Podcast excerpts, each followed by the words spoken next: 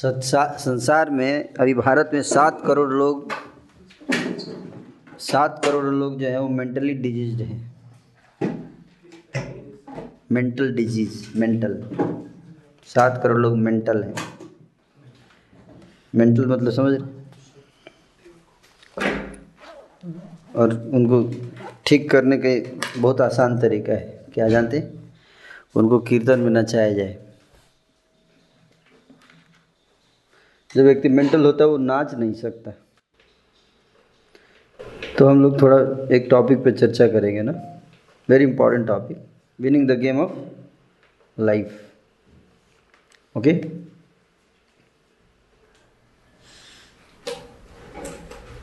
क्या हो गया? ओके, बताइए, life is a game, how?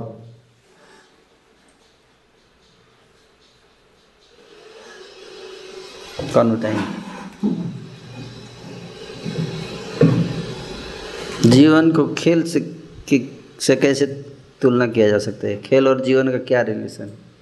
How they are related, game और लाइफ? कौन बताएंगे? एक आदमी बोलेगा है ना, तो फिर दूसरे को चांस दिया जाएगा। यस यस, चलिए आप बताइए। आपको हाथ उठाना पड़ेगा है ना पहले, फिर मैं जिसको बोलूँगा उसको बोलेगा, फिर नेक्स्ट को चांस दिया जाएगा। यस, हाँ सर, जैसे गेम में चैलेंजेस होते हैं ना, से लाइफ में भी अलग-अलग चीज़ हर बार नया चैलेंज आता है, फिर नया चैलेंज। हाँ, similarity. Wonderful answer, very good. Challenge है, बहुत बढ़िया। और कौन बताएंगे?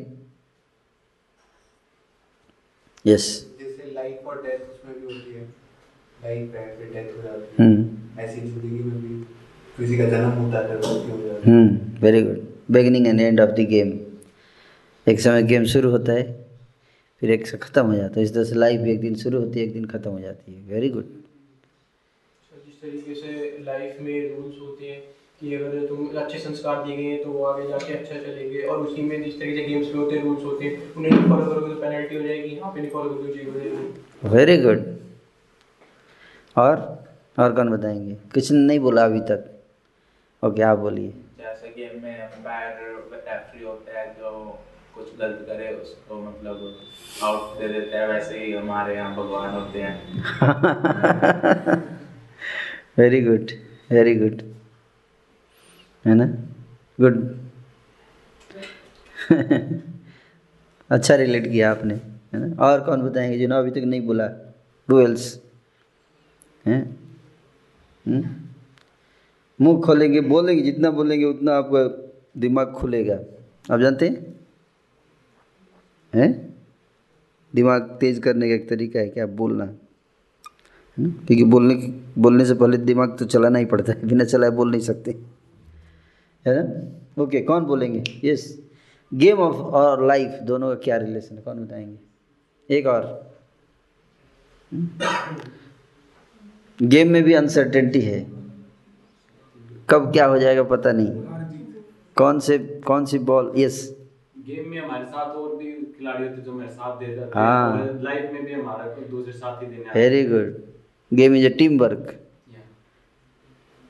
टीम वर्क है कि नहीं? अकेले आप गेम नहीं खेल सकते। इंडिविजुअल गेम्स भी होते हैं। इंडिविजुअल कौन सा है? जैसे कि बैडमिंटन अकेले खेलते हैं, दो आदमी तो होगा ना। उस जैसे लाइफ में भी ओपोनेंट होते हैं, विलेन। उसका काम ही है आपके हराना, है ना, लाइक दैट, है ना।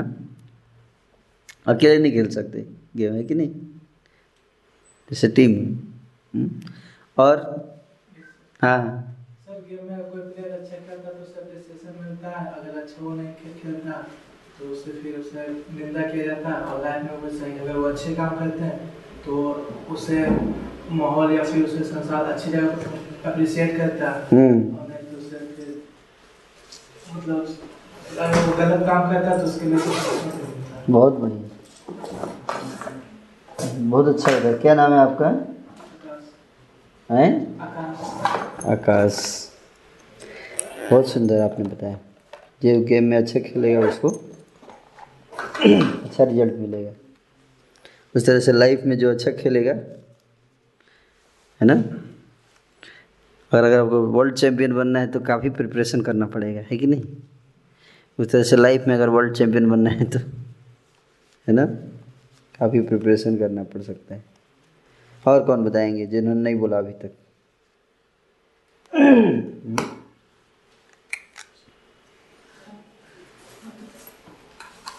हम्म कौन बोलेंगे बताइए? यस, जैसे गेम में हार जीत होती रहती है, लाइफ में भी हार जीत होती रहती है। हाँ। और प्रैक्टिस, जैसे गेम में प्रैक्टिस अगर हमें हमारी अच्छी है तो हमारी जीत निश्चित है। लाइफ सेम टू सेम वैसे ही है, प्रैक्टिस अच्छी है तो हम जीतेंगे। करेक्ट, वेरी गुड पॉइंट है, बहुत अच्छा बताया आपने। और गेम को जीतने के लिए भी स्ट्रेटजी बनाते हैं और लाइफ के लाइफ भी जैसे गेम की तरह है तो उसको भी अच्छे से स्ट्रेटजी बनाना चाहिए। यस, तो चांस प्रोबेबिलिटी बढ़ जाएगा जीतने का, स्ट्रेटजी बना के करेंगे तो, है ना, लाइक दैट। और गेम में भी कोई आपने देखा किसी व्यक्ति को गेम में कि कभी हारा नहीं? आज तक कोई ऐसा प्लेयर है जिसने कभी हारा नहीं गेम में, हमेशा जीता है? है?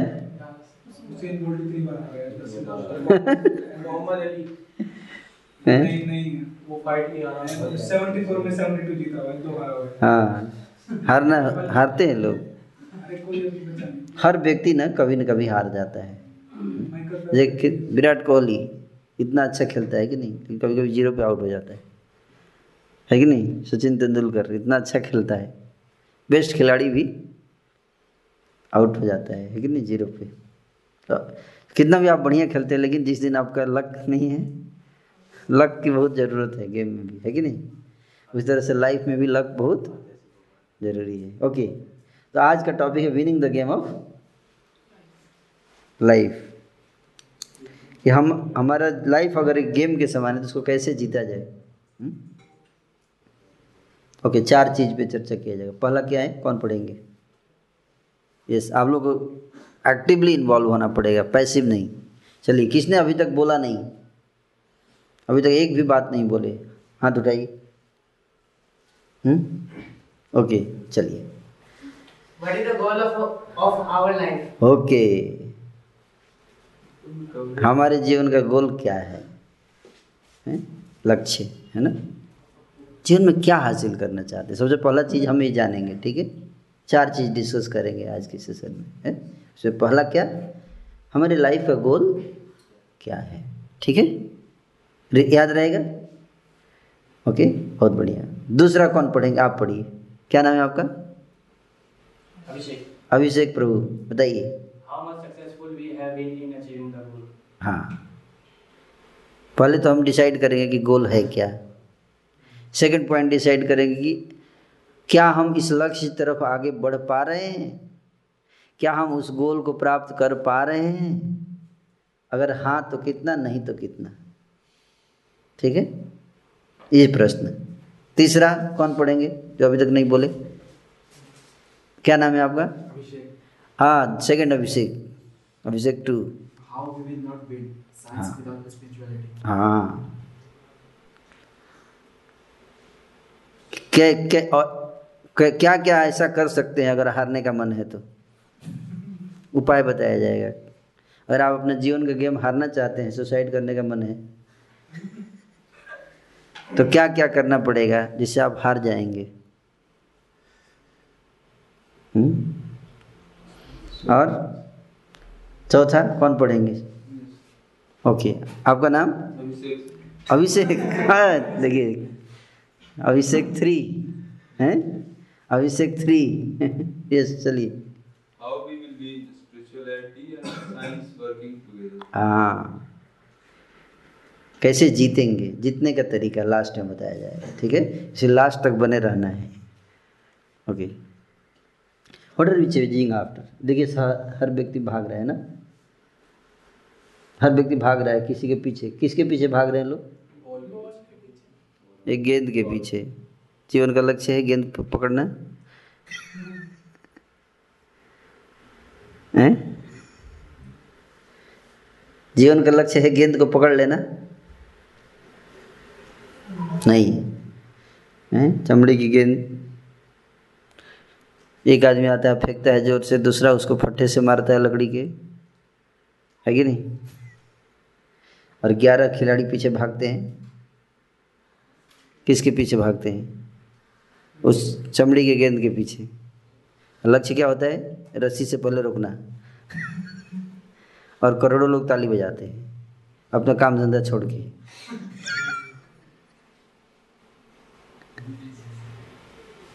क्या कहना है आपका? Is it wise investment? और अगर नहीं पकड़ पाए तो टीवी तोड़ देते हैं। बाउंड्री से पहले अगर नहीं रोक पाए तो क्या करते हैं? टीवी तोड़ देते हैं। क्या ख्याल है आपका? अच्छा है इन्वेस्टमेंट? ये गोल है लाइफ का? नहीं होना चाहिए, ऐसा गोल नहीं होना चाहिए। टाइम वेस्टेज है कि नहीं? मानते इस बात को? करने के लिए और भी बहुत कुछ काम है कि नहीं है संसार में, बताइए। अब जानते भारत में दो करोड़ अनाथ बच्चे हैं, अब जानते नहीं? जानते, कैसे जानेंगे जब हम टाइम सोचेंगे, अपना टाइम क्रिकेट से हटा के, मूवी से हटा के इसके ऊपर सोचना शुरू करेंगे तब तो, तो जानेंगे। क्या ख्याल है आप सबका? कौन बताना चाहेंगे? आप समझे मेरी बात को? कितने लोग समझे?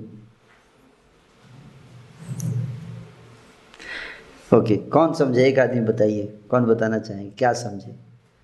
मैं क्या बताया अभी तक? अभी क्या बताया इस स्लाइड से?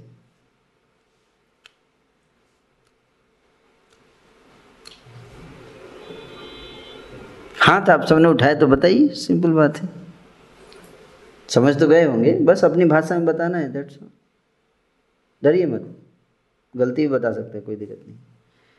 हाँ, जब जिन कामों में हम अपना टाइम इन्वेस्ट कर रहे हैं, एक्चुअल में टाइम को वेस्ट कर रहे हैं। हमारे पास जिंदगी में और भी अच्छे काम हो सकते हैं, हम लोगों की मदद कर सकते हैं, जो हमसे नीचे हम ऊपर लाने में उन्हें मदद कर सकते हैं, पर वो करने के बजाय हम टाइम वेस्ट कर रहे हैं। Correct, very good. और बताइए, एक दो आदमी और पूछना चाहूँगा। यस, क्या नाम है आपका? अनुराग। अनुराग, हाँ सर, इसमें दो चीजें आपस में इंटरलिंक्ड हैं। आप देखें तो जैसे आपने गेंद पकड़ने वाली बात कही, हाँ, तो लाइफ का लक्ष्य सिर्फ एक गोल नहीं हो सकता, उसके आगे भी बहुत सारी चीजें हो सकती हैं। हाँ, फर्स्ट थिंग है। और दूसरी चीज ये कि मतलब लोग अपना टाइम जाया करके देख रहे हैं, तो मेरा कहना ये है कि बजाय अनप्रोडक्टिव कामों के टाइम वेस्ट करें, प्रोडक्टिव काम में जो अपना गोल हासिल कर लिया उसके आगे सोचने में अपना टाइम लगाएं। हाँ, वेरी गुड, थैंक यू। देखो, मैंने एग्जाम्पल दिया, उसके बारे में थोड़ा बताइए। एग्जाम्पल दिया था कि हम अपना टाइम कहाँ लगा सकते हैं। आठ घंटे आपके पास टाइम है, आप जाके एक मैच देख सकते हैं फिरोजशाह कोटला ग्राउंड में, दो हज़ार रुपये का टिकट खरीद के, है कि नहीं? पचास हज़ार लोग दो हज़ार रुपये का टिकट खरीद के फिरोजशाह कोटला ग्राउंड में आठ घंटे टाइम दे सकते हैं, है ना? और मान लीजिए वही पचास हज़ार लोग, जस्ट इमेजिन, वो पचास हज़ार लोग आठ घंटे एकत्रित हों फिरोजशाह कोटला ग्राउंड में, दो दो हज़ार रुपये देंगे। पचास हज़ार गुणे दो हज़ार कितना हो गया? एक करोड़। कितना? एक करोड़। कितना हो गया? दस करोड़। दस करोड़। दो हज़ार तो स्टार्टिंग है। जस्ट जस्ट मिनट, एक मिनट है, बहुत अच्छा पॉइंट आप बता रहे हैं, है ना? दस करोड़ रुपया लेके बैठे हैं पचास हज़ार लोग, आठ घंटे, और एक ही गोल है, क्या? कि इस इस देश में दो लाख दो करोड़ अनाथ बच्चे हैं, उनको शनाथ करना है। कैसा रहेगा? राय दिन की चमड़ी के गेंद के पीछे ताली बजाने के। क्या ख्याल है आप लोगों का? अच्छा रहेगा या बुरा? कितने लोग मानते हैं कि अच्छा रहेगा? यस, अभी नई मूवी आई है छपाक, इससे पहले एक मूवी आई थी पीके, पाँच सौ करोड़ रुपए कमाए पीके ने, आप जानते हैं? पीके कितने लोगों ने देखा होगा वो मूवी? हम्म, सबने देखा होगा। भारत के कितनी कितने करोड़ लोगों ने वो मूवी देखी होगी? लगभग दस करोड़ यूट्यूब पे देखे होंगे कई लोग फ्री में जैसे भी देखा होगा, दस करोड़ लोग देखे। कितने घंटे की मूवी थी? तीन घंटे की। तो कितने करोड़ घंटा हो गया? तीस करोड़ घंटे। ठीक है, पाँच सौ करोड़ रुपए तीस करोड़ घंटे आपके पास आ जाए, देश का कितना बड़ा काम हो सकता है, जरा बताइए आप। अगर ये लोग लग जाए कि नहीं, हमें देश में जो समस्याएं चल रही हैं, चाहे वो सोशल प्रॉब्लम हो, जैसे हो, हमें ये समय उसको ठीक करने के लिए देना है,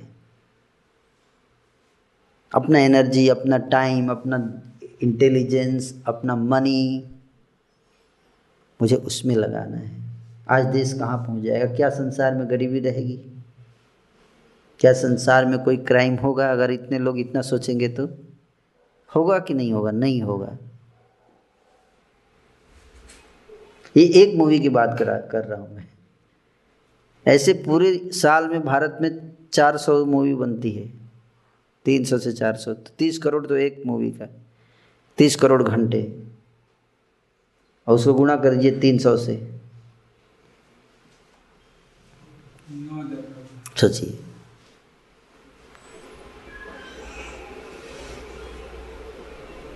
इंसान दुखी है अपनी आदतों के कारण, संसार में कष्ट है हम सब के कारण। हम अपने समय का दुरुपयोग करते हैं, अपने धन का दुरुपयोग करते हैं, और बातें बड़ी बड़ी करते हैं। गलत बता रहे हूँ तो बोलना। हम मेरे से लोग पूछते हैं, आप बेकार के आदमी, आप टीवी नहीं देखते, आप लोग सिनेमा नहीं देखते, आप लोग क्रिकेट नहीं देखते, क्या है ये लाइफ है कोई? आप करते क्या हैं? आप लोग करते क्या हैं? लोग पूछते हैं ऐसा। आपकी लाइफ में इंटरटेनमेंट क्या है? ये इंटरटेनमेंट थोड़ी ना है। क्रिकेट देखना इंटरटेनमेंट है। अगर इंडिया हार इंडिया हार गया तो क्या होता है? खुशी होती है, स्ट्रेस, रात भर नींद नहीं आएगी, स्पेशली वर्ल्ड कप हार गया तो, है कि नहीं? यस और no? How it is entertainment? आठ घंटे के बाद टीम हार गई आपकी है ना? दिस इज नॉट इंटरटेनमेंट, है कि नहीं? वही आठ घंटे अगर आप किसी गरीब का हेल्प करने जाओ, किसी को आध्यात्मिक ज्ञान दो, किसी की लाइफ में चेंज लेके आओ, तो आप कितने खुश होगे, आज मैंने इतने लोगों के जीवन में कुछ पॉजिटिविटी लेकर आया है, उसका एक खुशी अलग होता है। आप समझ रहे मेरी बात को कि नहीं समझ रहे? हम्म? यस और no? Yes yes. So we are wasting time. Anyway, we should think. मैं आपको जस्ट सोचने के लिए फूड फॉर थॉट दे रहा हूँ, सोचिए, है ना? मेरे जीवन का लक्ष्य क्या है? लाइफ, लाइफ का मतलब क्या है? जन्म से मृत्यु के बीच का टाइम। बट जानते हैं, there are two type, life before death and life after death. उसमें दो कैरियर है आपका, life career before death and career after death. तो कैरियर प्लानिंग का मतलब क्या है? दोनों कैरियर का प्लान करना चाहिए, है कि नहीं? That is called complete career planning. Yes और नो? Complete career planning. तो संसार में लोग इसी लाइफ का प्लान नहीं कर पाते, अगले लाइफ का क्या प्लान करेंगे? टाइम वेस्ट करना। प्लानिंग का मतलब क्या है? प्लानिंग का मतलब सिंपल, अपना हर एक क्षण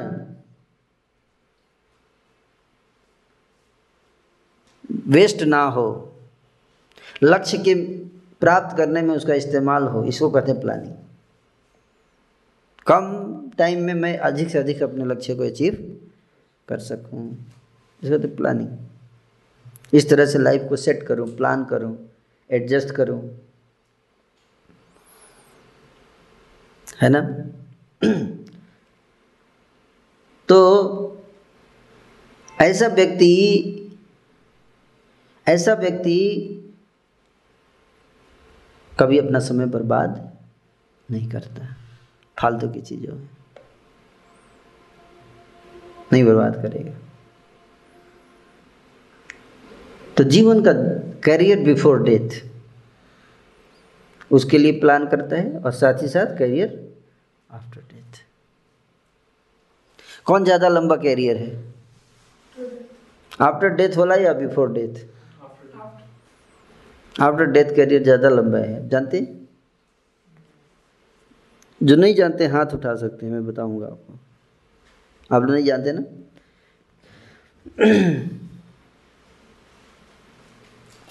भूटान के राजघराने में, भूटान सुने, भूटान भूटान के राजघराने में एक बच्चा जन्म लिया चार साल पहले,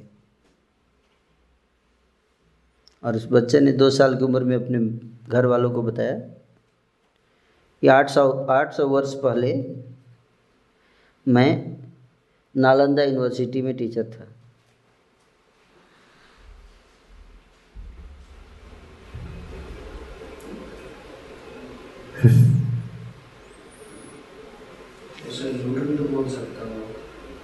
दो साल का बच्चा झूठ कैसे बोलेगा? उसको नालंदा यूनिवर्सिटी भूटान में कैसे पता? कुछ भी बोल देते हैं, कुछ भी बोल देते हैं आप लोग। डाउट करने का मौका चाहिए, है कि नहीं? दो साल का बच्चा भूटान में, राजघराने का बच्चा है, उसको पैसा की कमी है तो झूठ बोल के कुछ कमाए, है? वीडियो दिखा दूँ तभी विश्वास होगा। वीडियो देखना है, लाइव लाइव दिखा दूँ।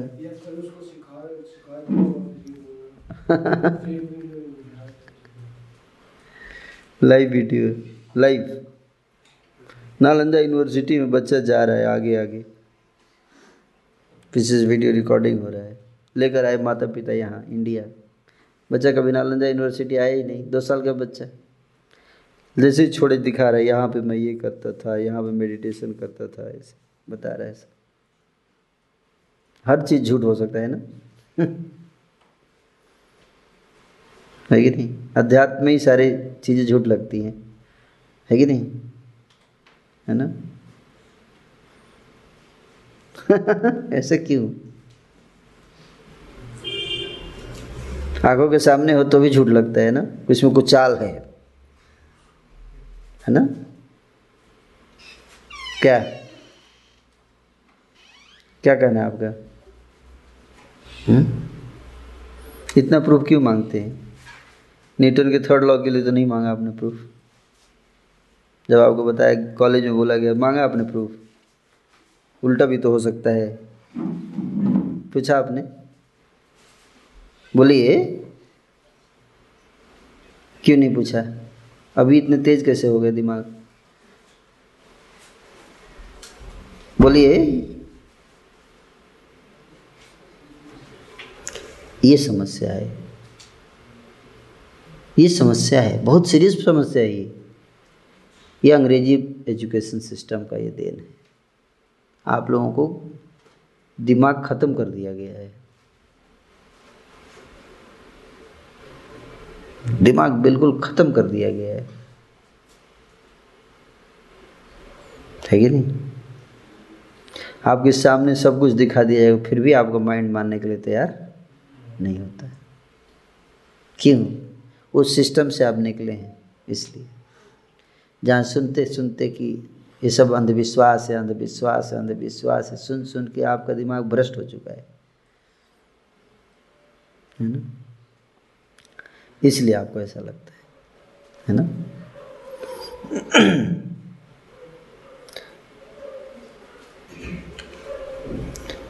रियल इंसिडेंट्स है, रियल वीडियो बता रहा हूँ, रियल। Hmm? आप के पास, सबके पास मोबाइल, निकालिए मोबाइल और यूट्यूब पे जाइए।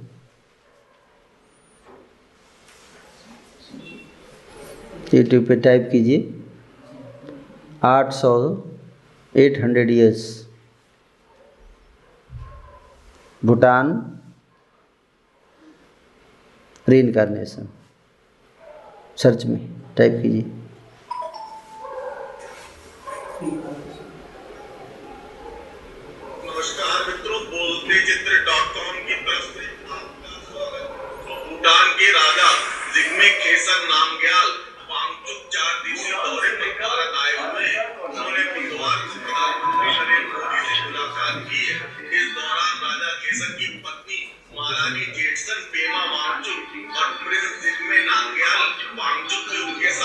क्या यार रीइनकारनेशन लिखे थे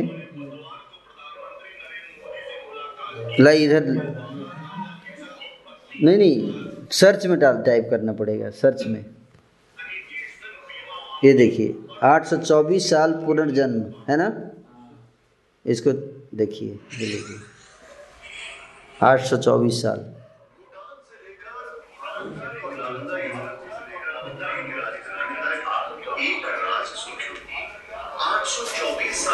ये रहस्य पुनर्जन्म की कहानी से जुड़ा है। सबसे पहले आपको दिखाते हैं दो देशों के बीच आठ सौ चौबीस साल पुराने राज से जुड़ी कुछ दिलचस्प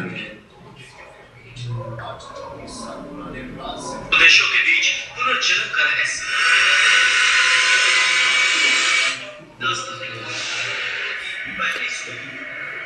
बाद में देख लीजिएगा, ठीक है।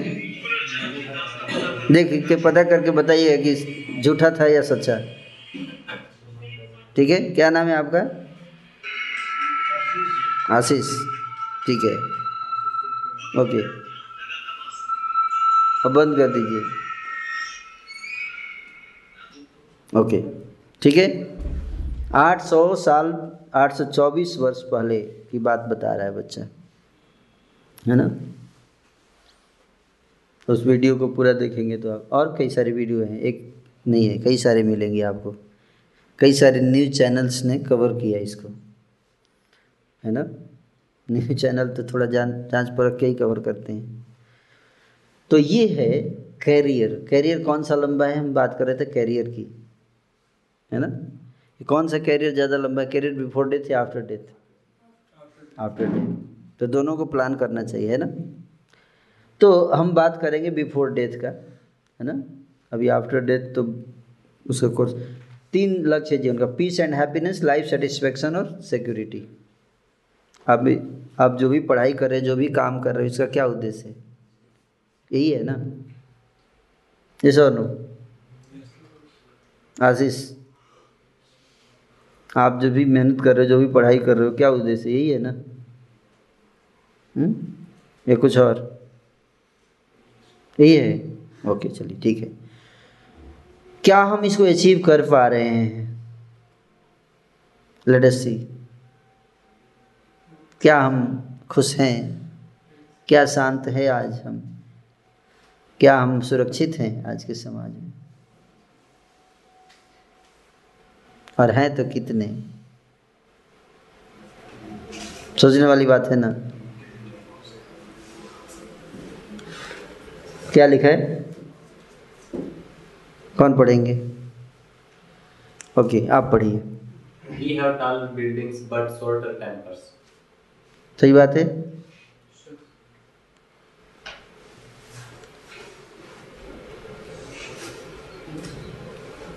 कौन पढ़ेंगे? We have fancier houses and broken homes. We have fancier houses and broken homes. Fancier, fancier, fancy house दिख रहा है, ब्रोकन होम्स। समझ में आए? घरों की क्वालिटी बढ़ती जा रही है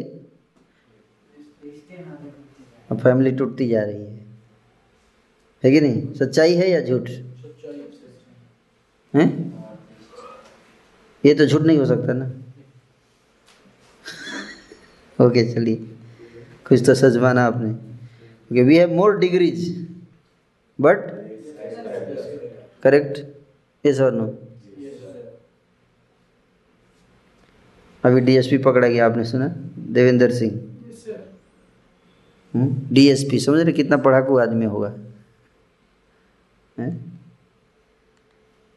मोर मेडिसिन लेस वेलनेस, दवाइयाँ बढ़ती जा रही है, बीमारियाँ भी बढ़ती जा रही हैं। We have added years to life but not life to years. We have been all the way to the moon and back. Chandrayaan से चंद्रमा पे जाके आ गए है कि नहीं, but have trouble crossing the street to meet the new neighbour. क्या कहना है, नहीं होती है कि नहीं। चंद्रमा पे जाके आ गए, कितने बहादुर हैं हम लोग,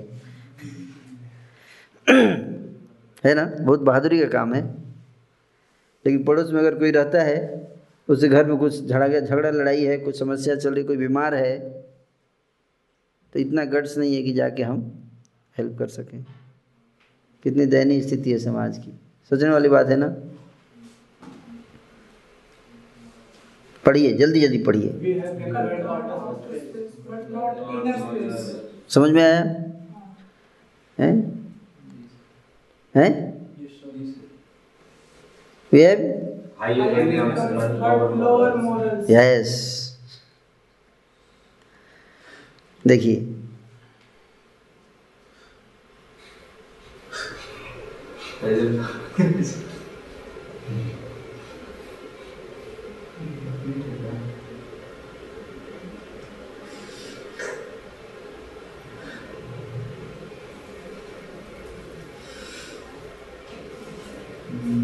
ये आपका देश है, भारत का भविष्य धुआं उड़ा रहा है।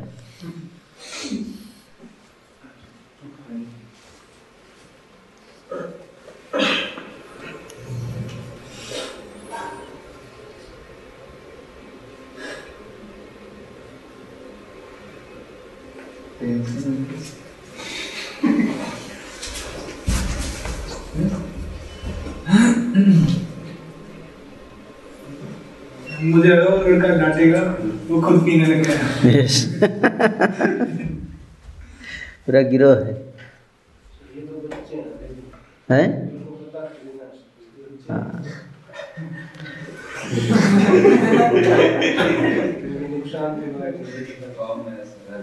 तो आप क्या कर रहे हैं? आप भी तो टीवी देख रहे हैं, जाके बता नहीं रहे हैं, सिनेमा देख रहे हैं, क्रिकेट, कुछ नहीं। तो क्या करते हैं फिर पूरा दिन?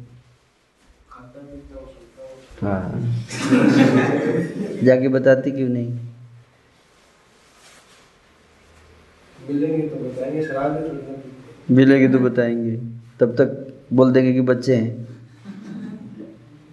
पता नहीं है, ये बच्चे रहेंगे, आप सोते रहेंगे, और देश का बंटवार होता रहेगा, है कि नहीं। तो ये सीखते तो बड़ों को देख के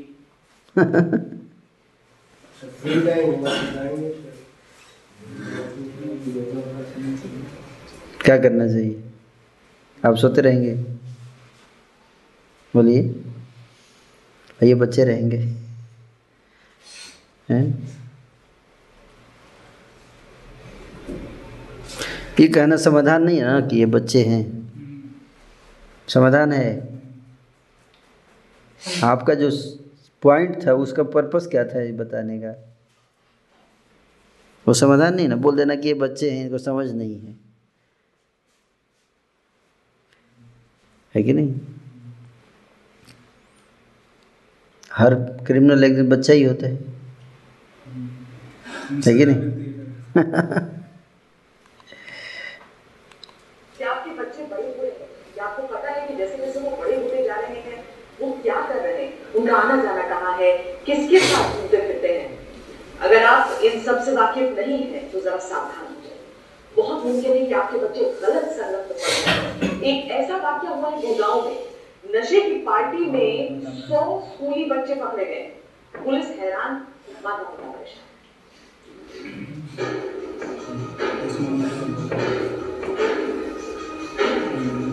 अपने बच्चों को बचाइए, बुरी सोबत में तो नहीं हो, वो कहाँ आ जा रहे हैं।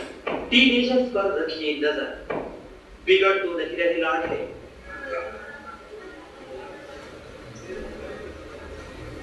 आप अपनी टीवी स्क्रीन पर पिटाई की कुछ दुखी तस्वीरें देख रहे हैं। ये तस्वीरें समाज के बिगड़ते चेहरे की है, और इसलिए ये जरूरी भी है कि ये तस्वीरें सुनती ही रहे। माता पिता तरह अपने बच्चों को ही पीट रहे हैं। गुड़गांव में जो हुआ वो हैरान करने वाला था, इतना हैरान कि पुलिस भी समझ नहीं पा रही थी कि आखिर ये क्या हो गया। आपने पूछी बातें ये कोई गुजरी नहीं है, ये स्कूलों में पढ़ने वाले मासूम। फिर सवाल है कि स्कूली बच्चों को यूं छिपाने की भला क्या जरूरत है। गुड़गांव पुलिस ने इन सबको यहाँ के एक बार में शराब पार्टी करते हुए दल के हाथों पकड़ा। पुलिस को सूचना मिली थी कि गुड़गांव के एमजी रोड पर बने इस मॉल के पब में सौ से ज्यादा टीनेजर सेक्स एंड स्मोक नाम से पार्टी कर रहे हैं, जिसमें गैर कानूनी तरीके से शराब और नशा परोसा जा रहा था। पुलिस ने छापा मारा और रोंगटे खड़े कर देने वाली इस पार्टी का पर्दाफाश हो गया। ये भी बच्चे हैं, यहाँ पे भी कुछ बताइए।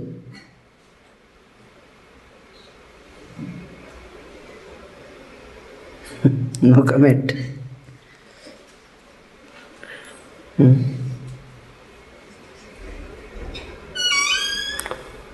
तो ये है हमारी स्थिति। तो क्या हम प्राप्त कर पाएंगे जो हमारा लक्ष्य है? तीन लक्ष्य हमने बताया है ना, क्या क्या था? पहला कौन बताएंगे? पहला क्या था? दूसरा, तीसरा सिक्योरिटी।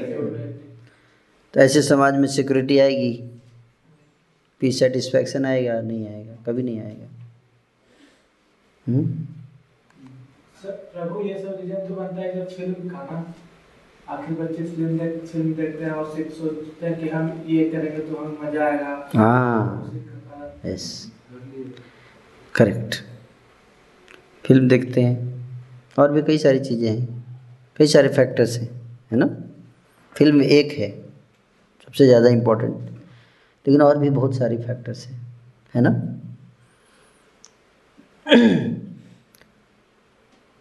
तो ये तो एक प्रॉब्लम मैंने बताया आपको। दूसरा क्या है? Mental health. आज समाज की क्या स्थिति है?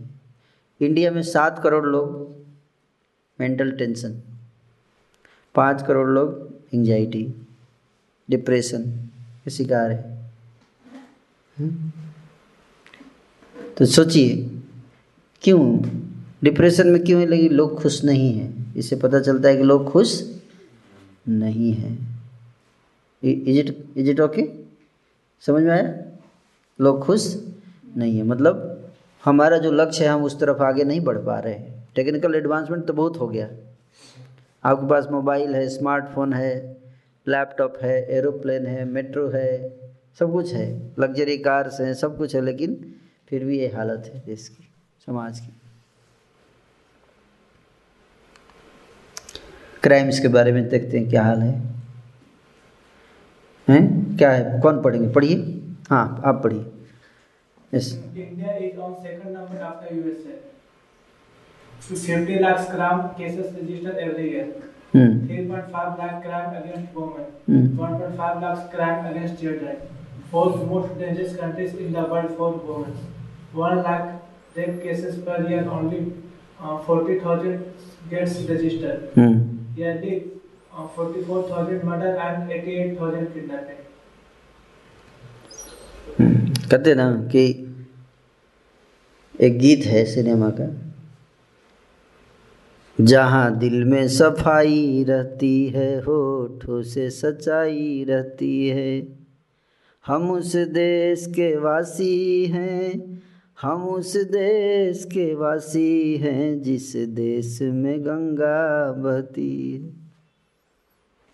अब ये लाइन भी ऐड हो जाएगा, जहाँ क्राइम में सेकेंड नंबर पे, जहाँ पचास लाख क्राइम हर साल होता है, है ना। ये सब जोड़ के एक अच्छा गीत बना सकते हैं, बना सकते हैं ना। हम उस देश के वासी हैं, हम उस देश के वासी है जहाँ चार सौ सिनेमा बनता है।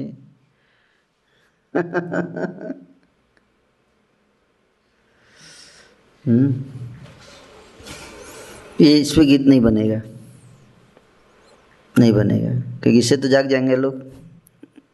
ऐसे सिनेमा अगर बन जाए तो लोग जाग जाएंगे ना, है कि नहीं? ऐसे समाज में कोई सुरक्षित महसूस करेगा? बताइए, नहीं महसूस करेगा। आप सब एग्री करते हैं? ओके, नेक्स्ट चलते हैं सोसाइट्स। सोसाइट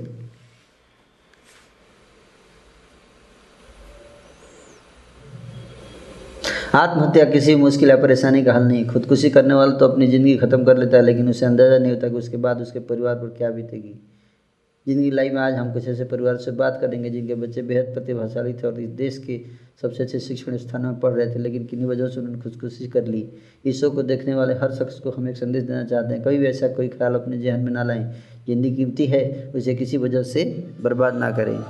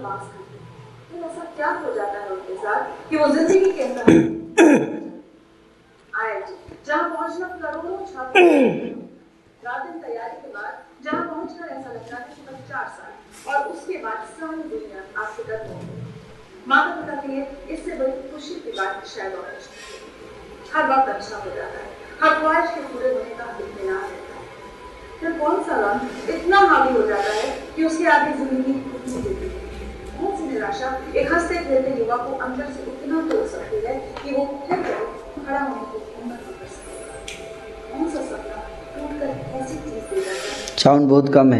सब कुछ हासिल करने की काबिलियत रखने वाला एक नौजवान अपनी जिंदगी की चाह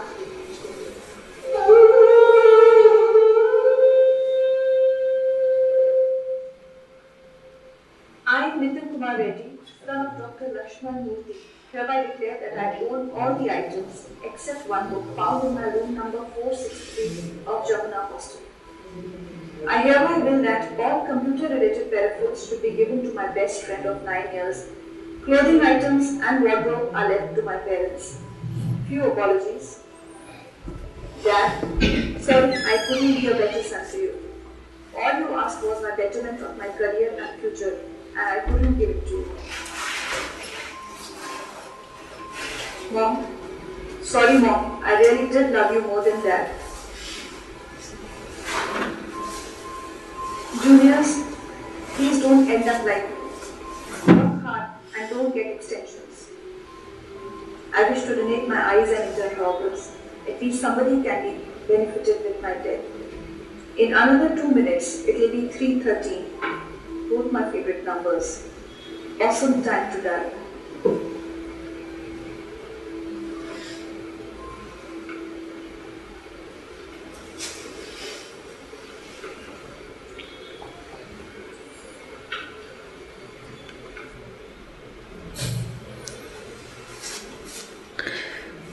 तो ये क्या पढ़ रहे थे अभी?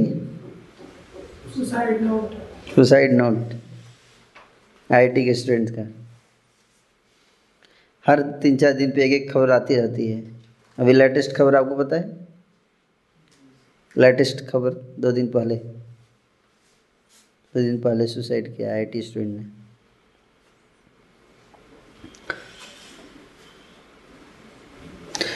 क्या पता चलता है इससे? हम खुश हैं? खुश व्यक्ति सुसाइड करेगा? जिस समाज में लोग खुश हैं वहाँ लोग सुसाइड करते हैं। क्या कहना है आपका? नहीं करते।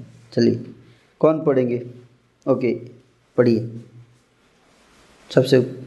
seventy-five thousand college students committed suicide in India in last ten years. forty thousand youths committed suicide every year in India. Kerala, the country's first fully literate state, has the highest number of suicides.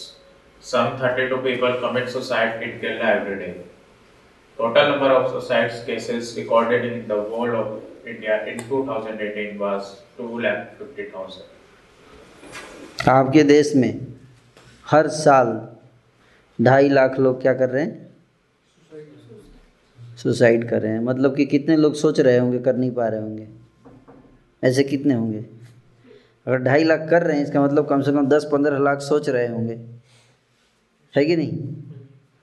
अगर एक हज़ार लोग select होते हैं IT में तो कम से कम पाँच लाख लोग बैठते हैं तब जाके एक लाख सिलेक्ट होते हैं। उसी तरह से ढाई लाख लोग सिलेक्ट हुए हैं।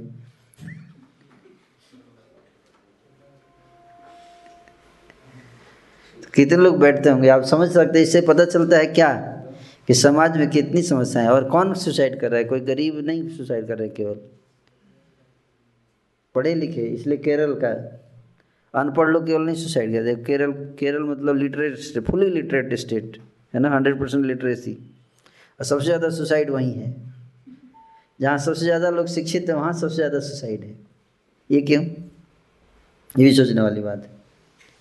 पढ़ने लिखने से इसका कोई रिलेशन नहीं है आप पढ़ लिख के खुश हो जाओगे, ऐसा नहीं है। एक गलतफहमी है लोगों की, है ना, एक गलतफहमी है। तो इससे पता चलता है कि हम टारगेट को अचीव नहीं कर पा रहे हैं।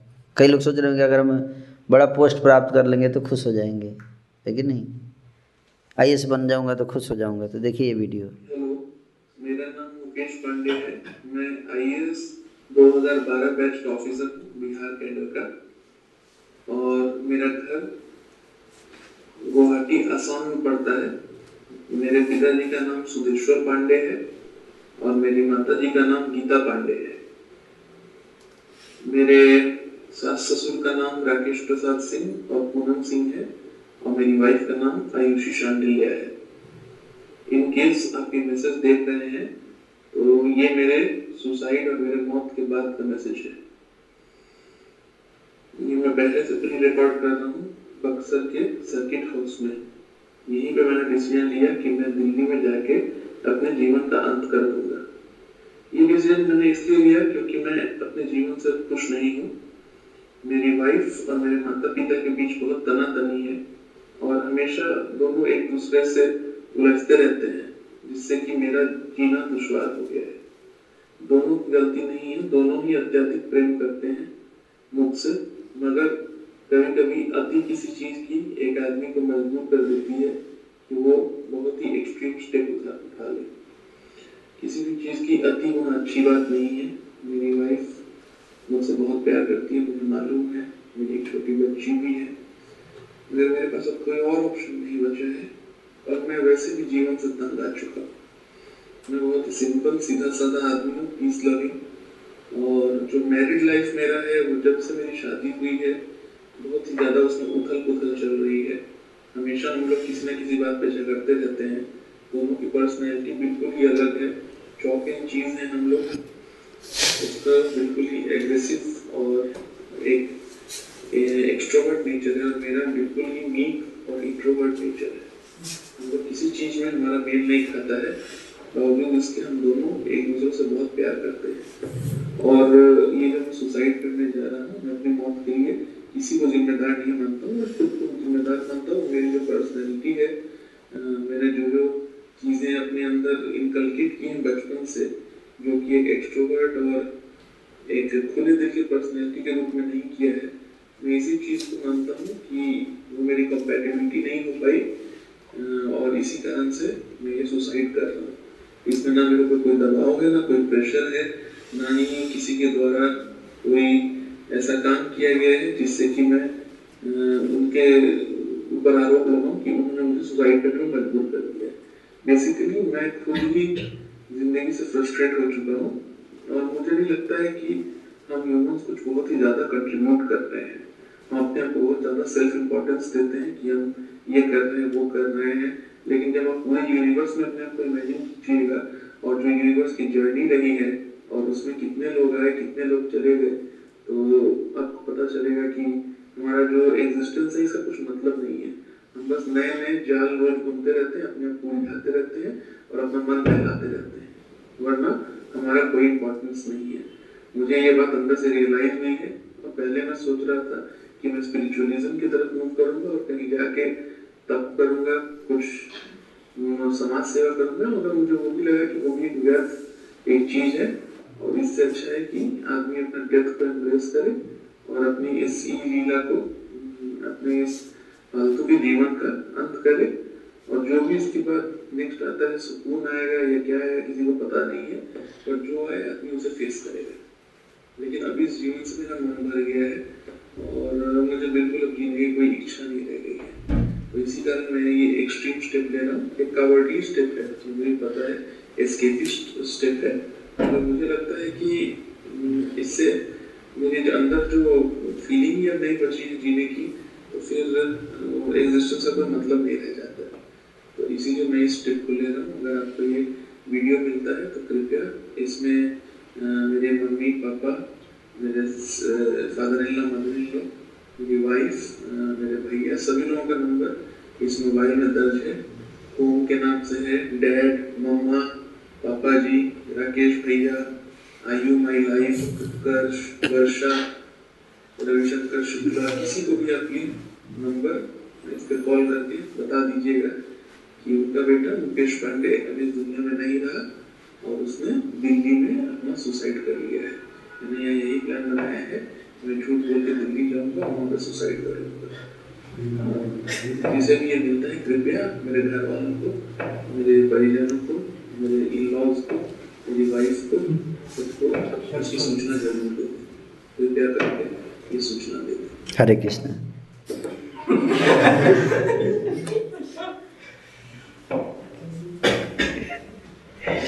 इस वीडियो से क्या समझे कौन बताएंगे? मैं जानना चाहता हूँ कि क्या आप लोग सार को पकड़ पा रहे हैं कि नहीं पकड़ पा रहे हैं जो मैं बताना चाह रहा हूँ। जीने की इच्छा खत्म हो गई, बिल्कुल लोग हैं काफी फ्रस्ट्रेटेड है, लोग छोटी छोटी बातों पे फ्रस्ट्रेट हैंडल नहीं करना चाहते सिचुएशंस को। छोटी सी दिक्कत आई तो मैं बस खत्म हो गया। आप जानते हैं कितना इंटेलिजेंट आदमी है ये, आईएएस ऑफिसर। आईएएस ऑफिसर मतलब आप समझ रहे हैं, ऐसा नहीं कि पूरा डिस्ट्रिक्ट को हैंडल तो कर ही रहा है ना, लेकिन घर को हैंडल नहीं कर पा रहा है। प्रोड्यूसर पर कोई नहीं डिस्ट्रिक्ट में है कि नहीं, अभी बात समझिए, उसके ऊपर डिस्ट्रिक्ट में नहीं है, स्टेट में तो है ना।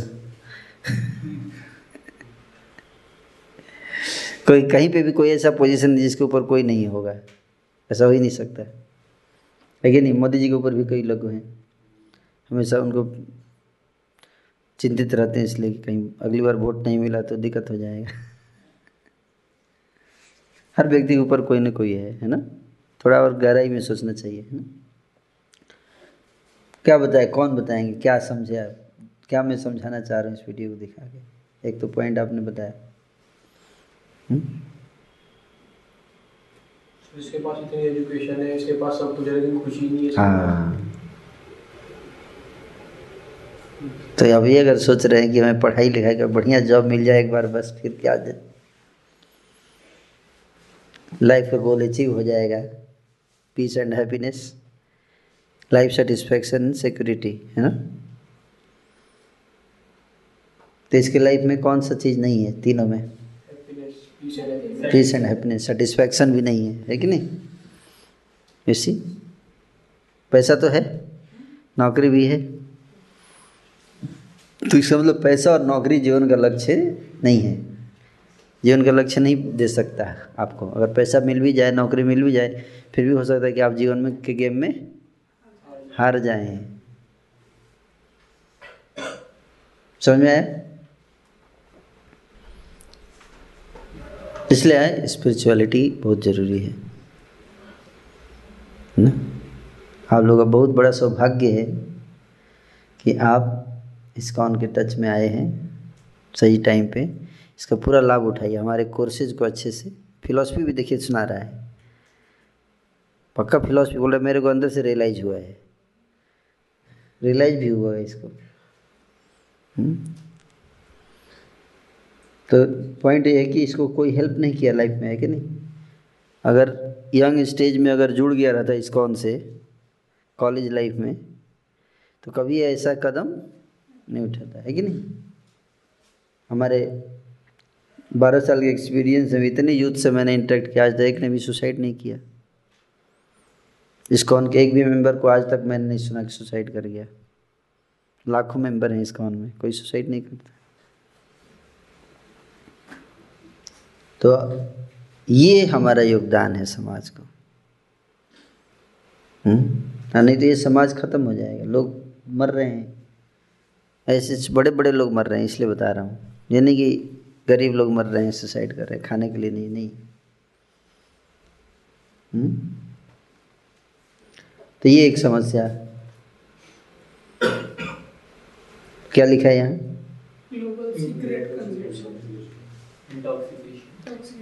क्या कितना कितना बताया जा रहा है? fifteen billion secrets are worldwide every day. Every day कितना? fifteen billion. fifteen billion cigarette हर रोज पीते हैं लोग, है कि नहीं। fifteen बिलियन, सोचिए fifteen बिलियन सिगरेट का कितना पैसा होगा?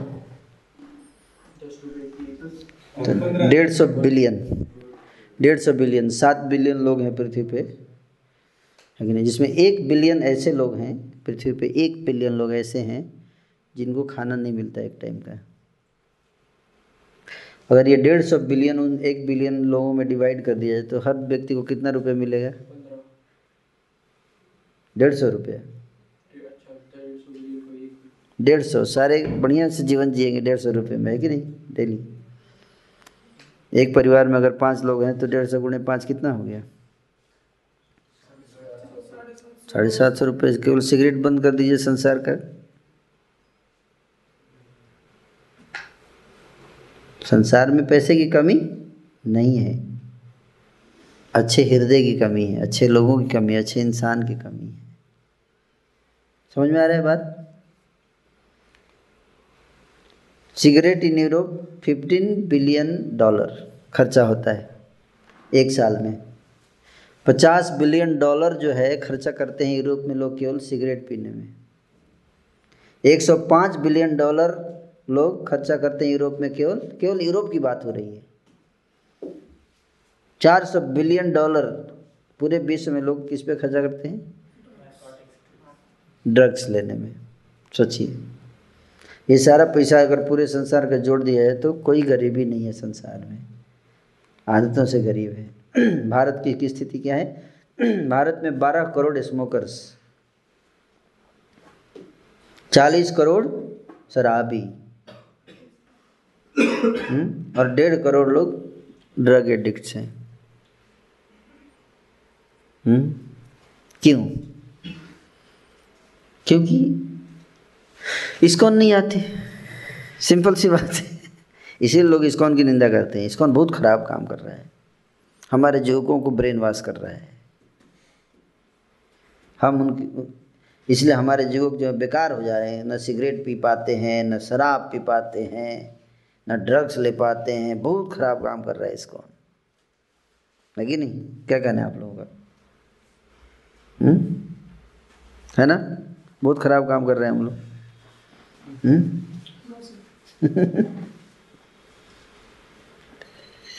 देखिए समाज के देखने का तरीका कैसा है। खुद करते नहीं कुछ, और जो कर रहा है उसको और क्या करते हैं? उसको डिमोरलाइज करते हैं। ये देखो बाबा जी जा रहे हैं, बाबा जी ये कुछ करते नहीं है, केवल बैठे रहते हैं। है? आप क्या करते हैं? हम तो शराब पी रहे हैं सर, बहुत बड़ा काम कर रहे हैं। सिगरेट पीते हैं, गर्लफ्रेंड के साथ चार चार घंटे बात करते हैं सर, बहुत एक्टिव है सर फेसबुक पे।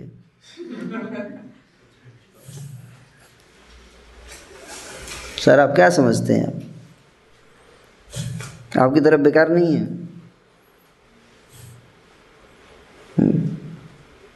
है ना? ये देखिए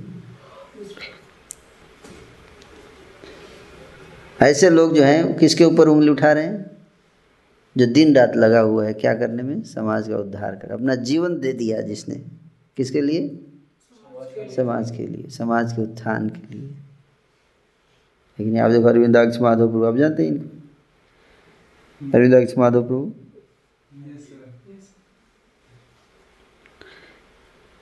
he is the only son of his parents, आप जानते हैं, इकलौते हैं माँ बाप की। क्या उम्र है आपकी? Twenty seven. पिछले कितने साल हो गए आपको ब्रह्मचारी बने? सात साल। मतलब बीस साल की उम्र से लग गए समाज की सेवा में। आजकल बीस साल के बच्चे क्या क्या करते हैं आप जरा देखो, अभी आपने देखा वीडियो में। हुँ? ये भावना, ये हार्ट एक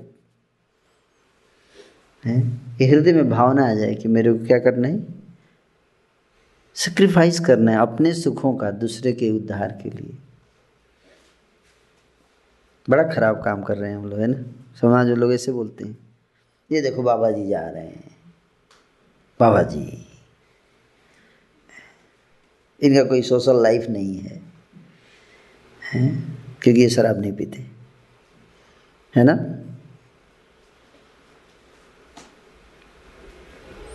तो अब देखो लोगों की नज़र कैसी, देखने की दृष्टि कितनी खराब हो गई है, कितनी गलत हो गई है आज के समय में, है कि नहीं? सोचने वाली बात है ना, बहुत चिंताजनक बात है। ऐसे समाज को कैसे बचा सकते हैं आप? एवरी ईयर दस लाख लोग मरते हैं स्मोकिंग रिलेटेड डिजीज से। छः सौ करोड़ लीटर शराब और सौ करोड़ सिगरेट भारत में लोग पी जाते हैं एक साल में। छह सौ करोड़ लीटर शराब, एक लीटर शराब का कितना पैसा है वो? पाँच सौ रुपये। छः सौ गुणे पाँच सौ कितना हो गया? तीन लाख। तीन लाख करोड़ रुपया गरीब देश है। जिस देश में लोग तीन लाख करोड़ रुपए का शराब पी जाते हैं वो देश गरीब है।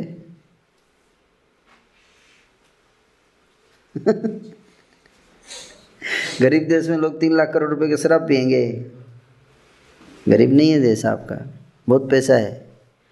पैसे का क्या हो रहा है? मिसयूज हो रहा है, मिसयूज हो रहा है पैसे का। क्यों? क्योंकि एजुकेशन नहीं, आध्यात्मिक शिक्षा नहीं दी गई। अब ये प्रेजेंटेशन अगर आप लोग देख लिए, कभी करेंगे आप ऐसा काम? नहीं करेंगे। ये फायदा है साधु संघ का, सत्संग, ये फायदा है। तो लोग सोचते हैं ये इस्कॉन वाले टाइम वेस्ट कर रहे हैं सबका, हमारे बच्चों को क्या किया, एक घंटे क्या किया, टाइम वेस्ट करा, इतने दिन में कितना पढ़ाई कर लेते बच्चे, है कि नहीं? नहीं बोलते। ये इम्पोर्टेंट है कि नहीं है? बहुत इम्पोर्टेंट है, बहुत इम्पोर्टेंट है। India spend fifty thousand crore every month on intoxication. पचास हजार करोड़ रुपए भारत में लोग केवल नशा में खर्च करते हैं हर महीने। समझ रहे बात को? तो एक सौ तीस को पचास हजार को एक सौ तीस से अगर आप डिवाइड कर दो तो कितना हो जाए? एक सौ तीस से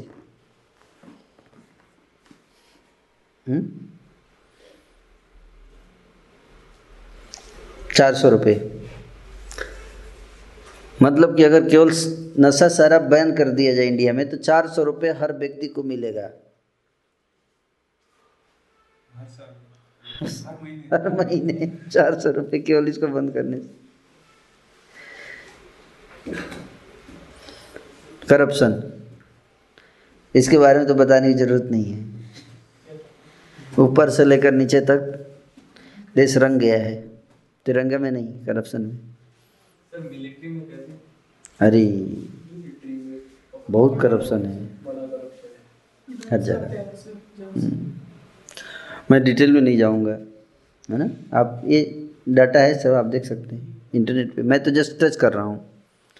देखिए रिलीजियस बॉडीज में भी लिखा है, देख रहे हैं religious bodies,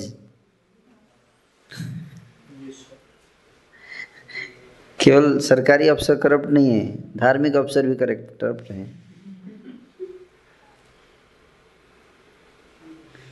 religious people are also corrupt. ये मत सोचे कि बाबा जी हैं तो सब बढ़िया ही हैं, ऐसा नहीं है। हर जगह करप्ट लोग हैं। क्यों? प्रॉपर एजुकेशन, प्रॉपर ट्रेनिंग नहीं है।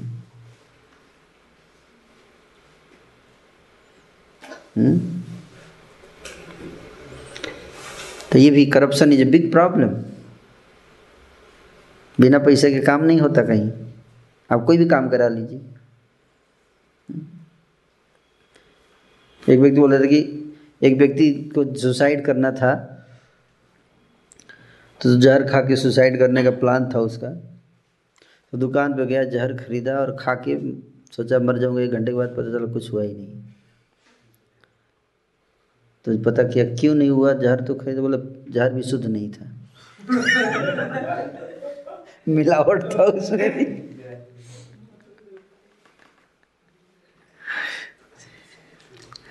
Ecological imbalance is big problem है कि नहीं? एंड इसलिए दिल्ली में आप देखिए क्या हालत चल रहा है अभी, इसको बताने की जरूरत नहीं, आप खुद फेस कर रहे हैं दिल्ली में। ये दिल्ली क्या हाल हो गया है, और डिवेन करना पड़ रहा है, कार होते हुए नहीं चला सकते आप, है कि नहीं? कार होते हुए भी आप नहीं चला पाएंगे। ऐसी सिचुएशन आ जाएगी आने वाले समय में कि आपके पास कार है लेकिन आप चला नहीं पाओगे, आपके पास फैसिलिटी है लेकिन आप यूज नहीं कर पाओगे। आने वाले समय में ऐसी सिचुएशन आएगी, है ना। In the coming coming years environmental constraints will prevent us from raising our quality of life. Food crisis तो आपको बता ही दिया मैंने, एक अरब लोग को एक टाइम खाना नहीं मिलता लाइफ में, भारत में, पूरे वर्ल्ड में ये स्थिति है अभी। Global warming very alarming.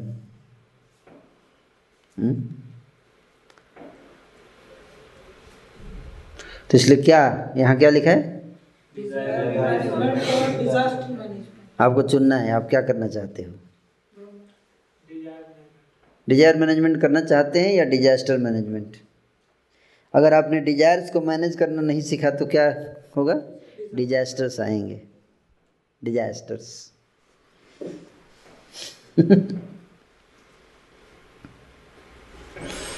Disasters already आ रहे हैं। डिजास्टर्स देखिए क्या है, एक ग्राफ है, ये मैंने नहीं बनाया, ये सारे सरकारी आंकड़े हैं। उन्नीस सौ से लेकर दो हज़ार के बीच के आंकड़े हैं। एक्स स्केल पे क्या है, ईयर, और वाई स्केल पे हाँ कितने डिजास्टर्स आए उस साल में। इससे क्या आइडिया, इस ग्राफ को देखने से आप लोग तो काफ़ी साइंटिफिक टेक्नोलॉजिकल माइंड के लोग आसानी से बता सकते हैं। मैं हाँ जैसे जैसे टेक्नोलॉजी बढ़ रही है, रास्ते बढ़ रहे हैं, हमारी लाइफ तो अच्छी हो रही है लेकिन हर पे नेगेटिव इफेक्ट उसका ज्यादा है। करेक्ट, एक्सपोनेंशियली ग्रो कर रहा है। देखिए specially after nineteen sixty industrial revolution, revolution तो बहुत पहले से चल रहा है, पंद्रहवीं शताब्दी से चल रहा है, सोलहवीं शताब्दी से इंडस्ट्रियल रेवोल्यूशन चल रहा है, लेकिन इवोल्यूशन अभी हुआ है उन्नीस सौ साठ में। कंज्यूमरिज्म जब आया ना, कंज्यूमरिज्म, कंज्यूमरिज्म मतलब ज़्यादा से ज़्यादा कंजम्पशन करने का कॉन्सेप्ट, खूब खरीदो खूब खरीदो। जीडीपी क्या है, जीडीपी जो कैलकुलेट होता है कि इकोनॉमी बढ़िया है कि नहीं, इट्स ऑल अबाउट कंजम्पशन। ज़्यादा कंजम्पशन हो रहा है तो बढ़िया जीडीपी है, अच्छा देश है जो उल्टा देखिए कैलकुलेशन हो रहा है। जितना जल्दी ख़त्म कर दो रिसोर्स को उतना बढ़िया है। मतलब ज़्यादा कंजम्पशन है तो चिंता की बात है ना प्रभु। ये सो नो आपके पास मान लीजिए पाँच करोड़ रुपया है और आप बना रहे जितना ज़्यादा खर्चा हो जाए रोज डेली उतना हम तेज़ी से एडवांस कर रहे हैं, तो कितने जल्दी ख़त्म हो जाएगा ना पाँच करोड़। चिंता की बात है ये, हम उसको खुशी मानते हैं। जीडीपी बहुत बढ़िया चल रहा है। It's a serious situation. और इसी के कारण डिजास्टर्स डिजास्टर्स आएंगे, नाना प्रकार की समस्याएं। ये देखिए top ten disasters in last one century, एक सौ साल में टॉप टेन डिजास्टर्स। जुलाई उन्नीस सौ इकतीस में चाइना में फ्लड आया था जिसमें पच्चीस लाख लोग मरे थे। नवंबर तेरह उन्नीस सौ सत्तर में भोला साइक्लोन बांग्लादेश में आया जिसमें पाँच लाख लोग मरे। बारह जनवरी दो हज़ार दस अर्थक्वेक आया हाइती में जिसमें तीन लाख सोलह हज़ार लोग मरे। सत्ताईस जुलाई उन्नीस सौ छिहत्तर अर्थक्वेक आया चाइना में जिसमें दो लाख पचपन हज़ार लोग मरे। दिसंबर छब्बीस दो हज़ार चार इंडिया में सुनामी आया था हिंद महासागर में जिसमें दो लाख तीस हज़ार लोग मरे थे।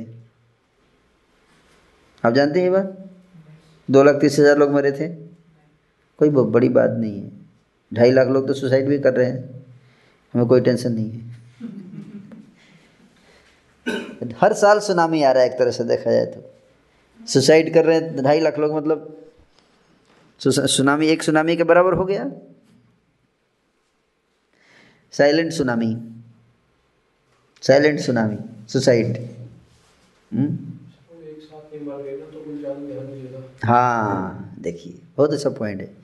जितने देर में मैं लेक्चर दिया अभी तो एक घंटे में छः हज़ार लोग पृथ्वी पर मर चुके हैं। आप जानते हैं हर घंटे छः हज़ार लोग मरते हैं पृथ्वी पे, एक दिन में डेढ़ लाख लोग। पर, पर किसी को टेंशन नहीं है। आतंकवादी पाँच मार दे तो पूरे न्यूज़ में खबर फैल जाती है, या डेढ़ लाख लोग मर रहे हैं। कौन मार रहा है? काल, जिसकी चर्चा आपको गीता कोर्स में किया जाएगा। अर्थक्वेक आया था छब्बीस दिसंबर दो हज़ार चार को सुमात्रा में दो लाख पच्चीस हज़ार। बाईस मई उन्नीस सौ सताईस अर्थक्वेक आया था चाइना में दो लाख। सोलह दिसंबर उन्नीस सौ बीस को चाइना में फिर आया दो लाख। हैं, चाइना को चुन लिया लगता है।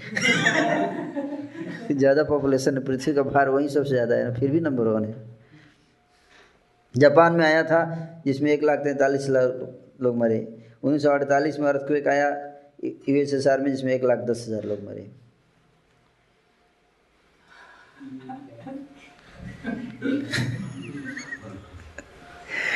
क्या देख के हंस रहे हैं? पृथ्वी को माचिस जला दिया पटाखे में, थोड़ी देर के बाद फट जाएगा, है ना।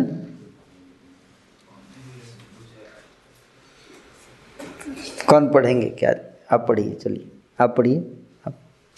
In nineteen ninety-two, the Union of Concerned Scientists (U C S), an ad H O C ad hoc ad hoc group of scientists dedicated to using their voice to protect the world against abuses from their craft, issued this warning to humanity. तो ये warning Gita ने नहीं, किस गीता में नहीं है, ये कहाँ का वार्निंग है? हाँ नहीं, scientist, union of concerned scientist, UCS. UCS मतलब कुछ साइंटिस्ट ऐसे हैं जो अनकंसर्न्ड हैं, उनको कोई टेंशन नहीं है। कुछ भी हो जाए संसार में, संसार मरे, कुछ टेंशन नहीं है। तो कुछ साइंटिस्ट हैं क्या है, कंसर्न्ड हैं, तो उन्होंने क्या बना लिया, अपना यूनियन बना लिया। और कब बनाया? उन्नीस सौ बानवे में बनाया। अभी क्या चल रहा है, मतलब अट्ठाईस साल पहले, अट्ठाईस साल पहले वार्निंग दिया है, कुछ एक्शन नहीं हुआ अभी तक उस पर। किसका वार्निंग है? वैज्ञानिकों का वार्निंग है।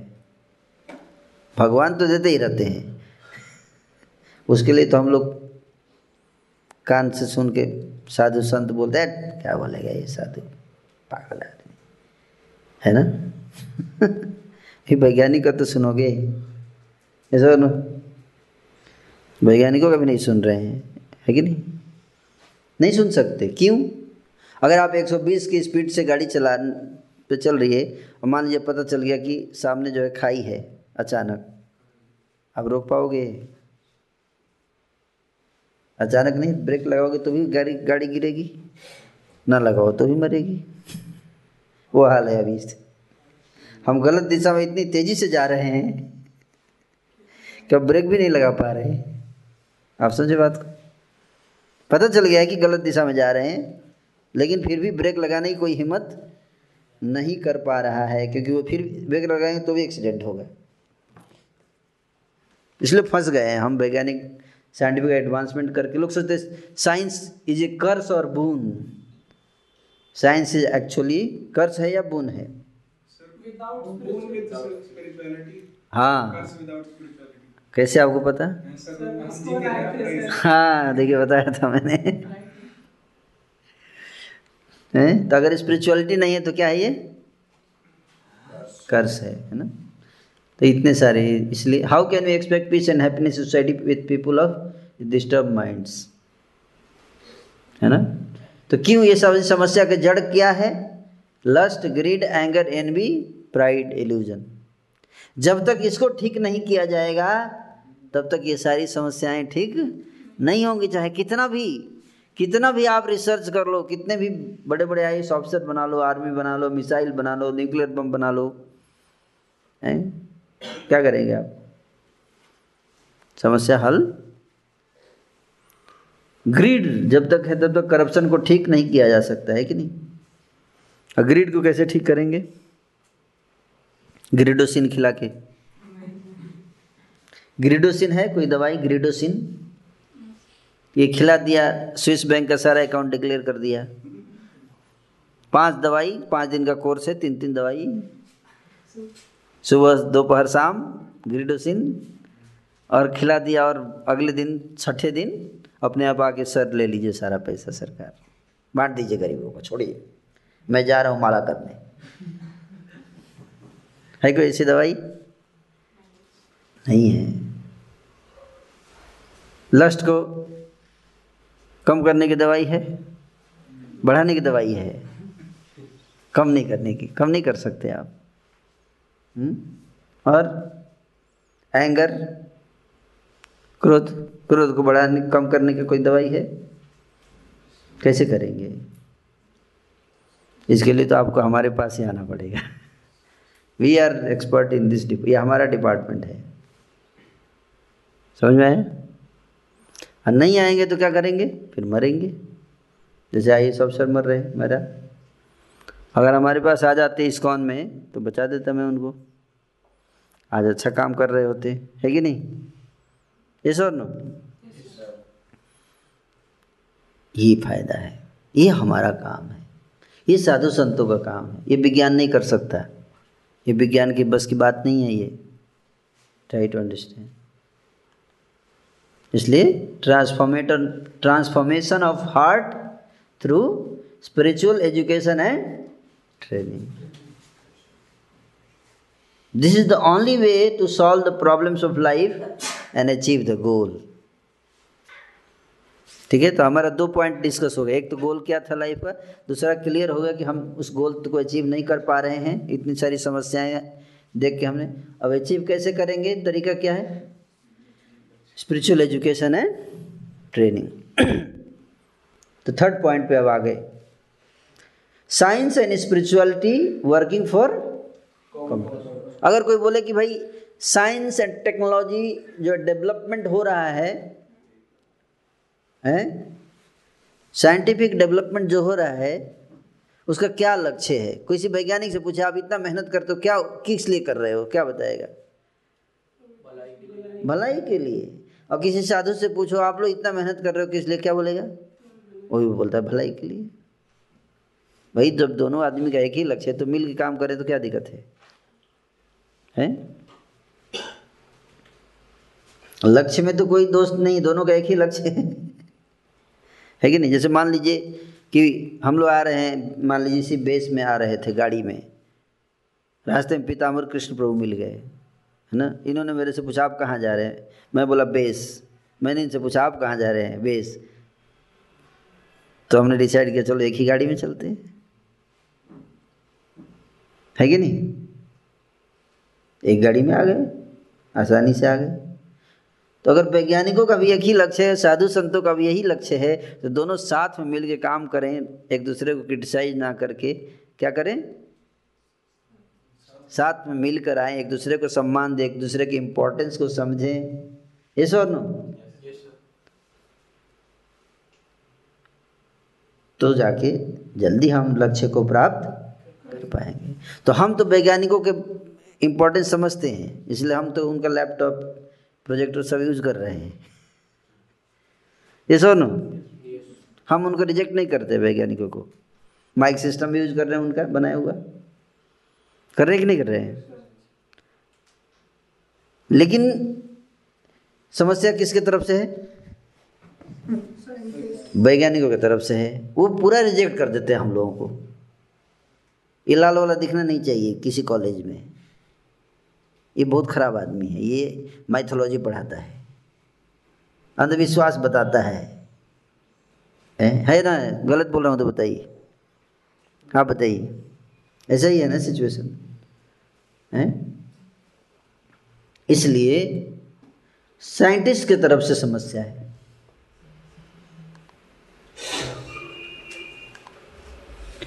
तो रॉन्ग अप्रोच क्या है,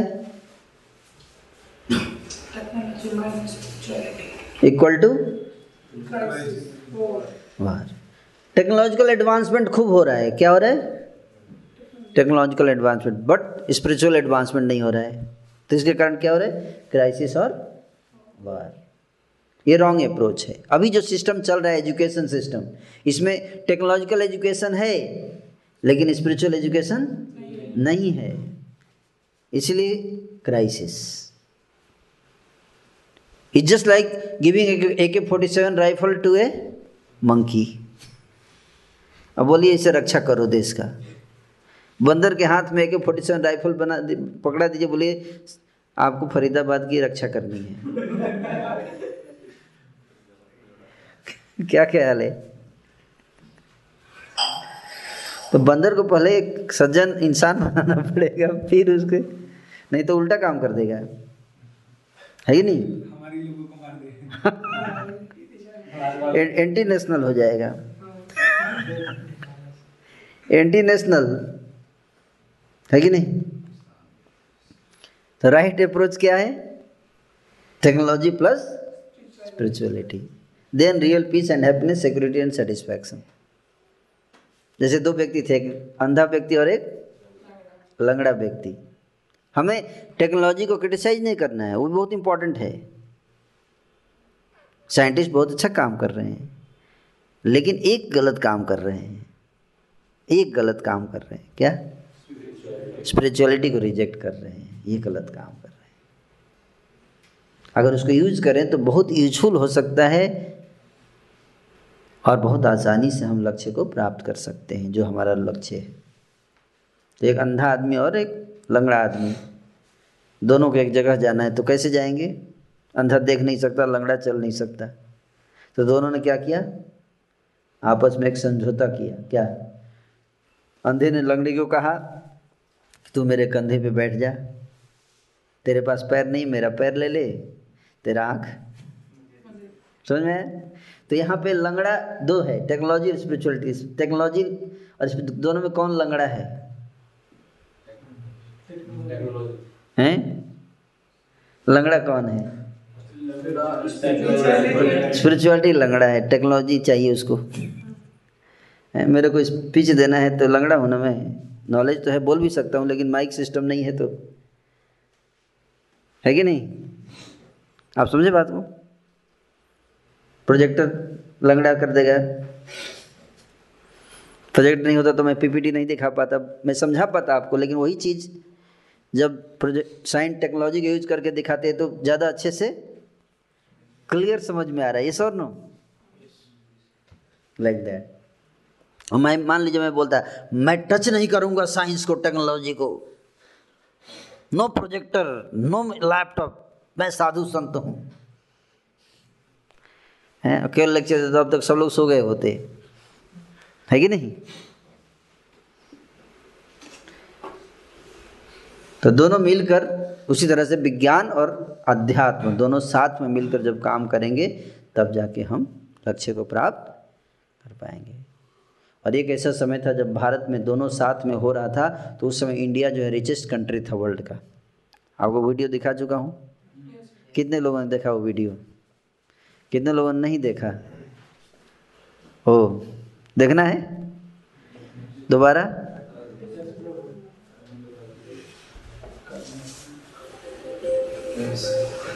ब्रिटेन के अर्थशास्त्री एंगस मेडिसन ने पूरी दुनिया की अर्थव्यवस्था पर एक रिसर्च रिपोर्ट तैयार की थी। इसका नाम है the world economy millennium perspective and historical study. तो ये ब्रिटेन के एक अर्थशास्त्री हैं जिनका नाम है एंगस मेडिसन। कहाँ के अर्थशास्त्री? ब्रिटेन के अर्थशास्त्री। उन्होंने पूरे पिछले दो हज़ार वर्षों का वर्ल्ड का इकोनॉमिक्स का स्टडी किया है, बीस देशों के इकोनॉमिक्स पिछले दो हज़ार वर्ष का, और उसके आधार पर उन्होंने एक किताब लिखी है। आप चाहे तो पढ़ सकते हैं, नेट पे अवेलेबल है, आप गूगल पे टाइप करिए। ये किताब का नाम लिखा है, टाइप कीजिए गूगल पे ये किताब द वर्ल्ड इकोनॉमी करके हैं, a millennial perspective PDF.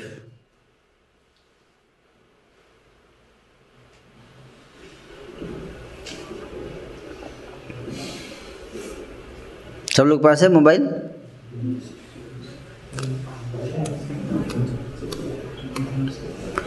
Millennial perspective PDF आया, पीडीएफ मिला? हाँ, उस किताब वो एंगस मेडिसन ने लिखा है, A N G U S M A double D I S O N, Angus Maddison. छः सौ सत्तावन पेज की किताब है ये। इसमें उन्होंने, इस किताब में उन्होंने क्या बताया आप जानते हैं?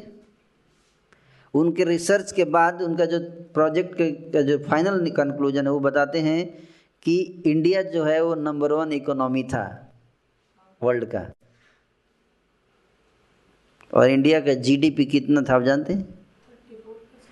Thirty two point nine percent, one AD में। और इंडिया सबसे बड़ा देश था विश्व का, लार्जेस्ट पॉपुलेशन कहाँ था? इंडिया में।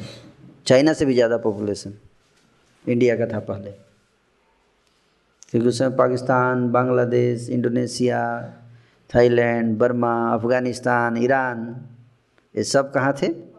भारत के पार्ट थे।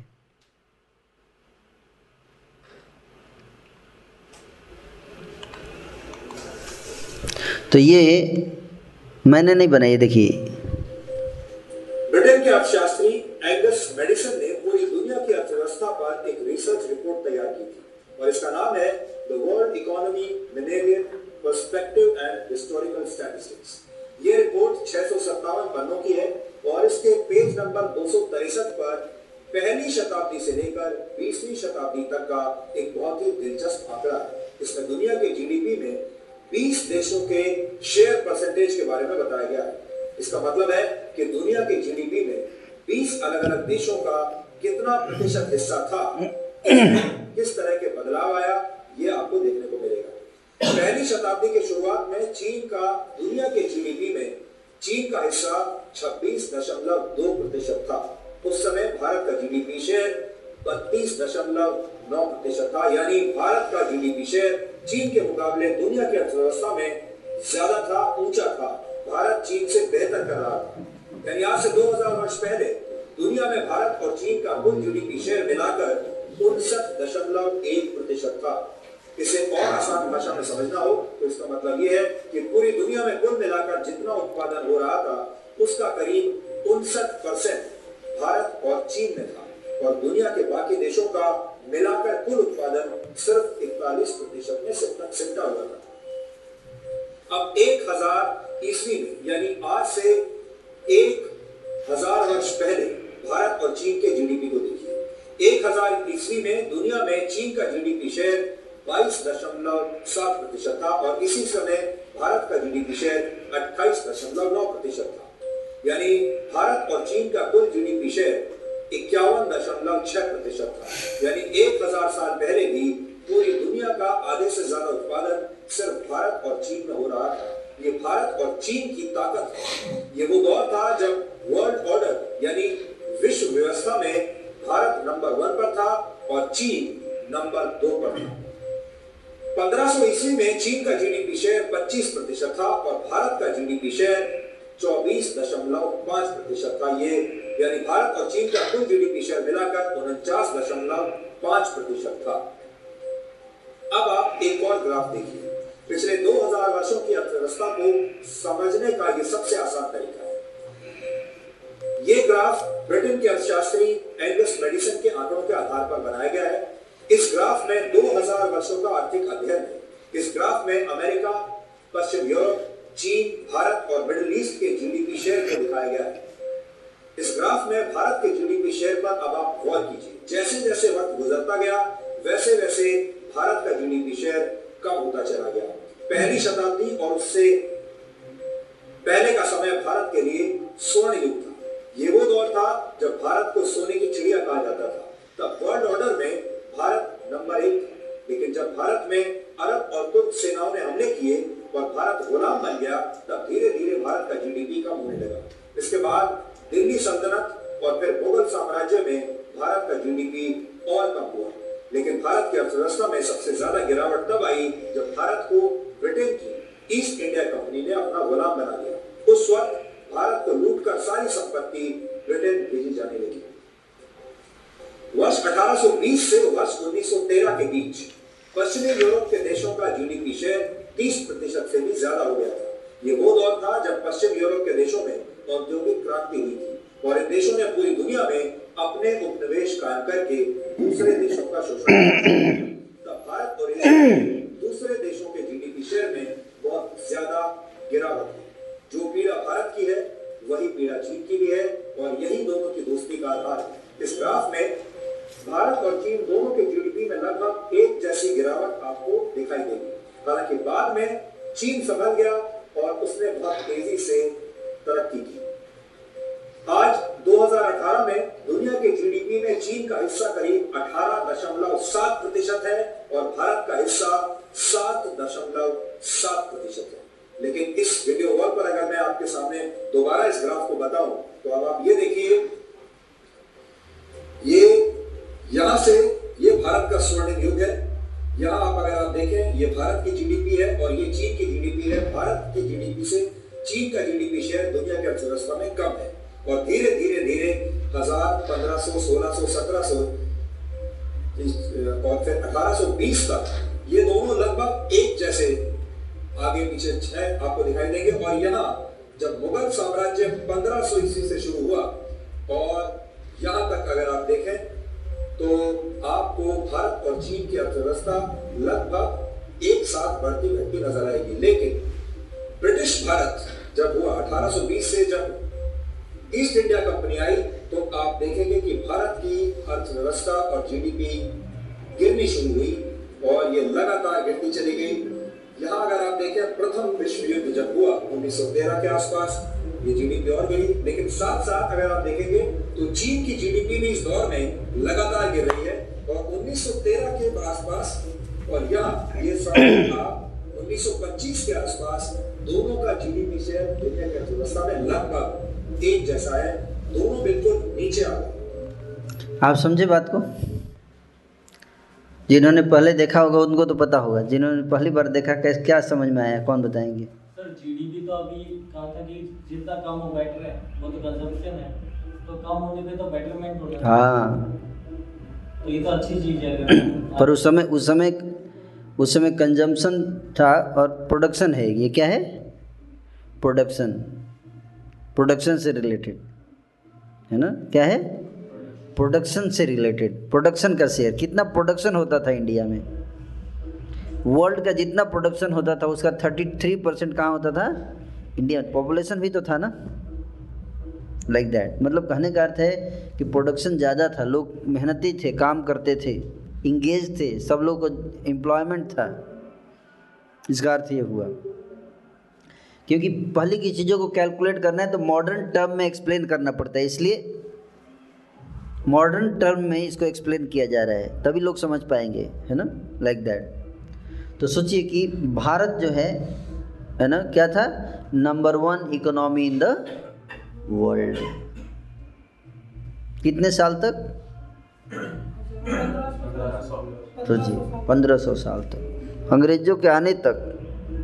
आप मान के चलिए कि भारत नंबर वन इकोनॉमी था पूरे वर्ल्ड में। आपको पता था पहले, किसने बताया? मेरे बताने से पहले नहीं पता था, है कि नहीं? थोड़ा पता था, सोने की चिड़िया, वो भी डाउट वाला, है कि नहीं? डाउटिंग था, है ना? हम्म, आपको पता था? डाउट तो नहीं है ना? क्लियर हो गया।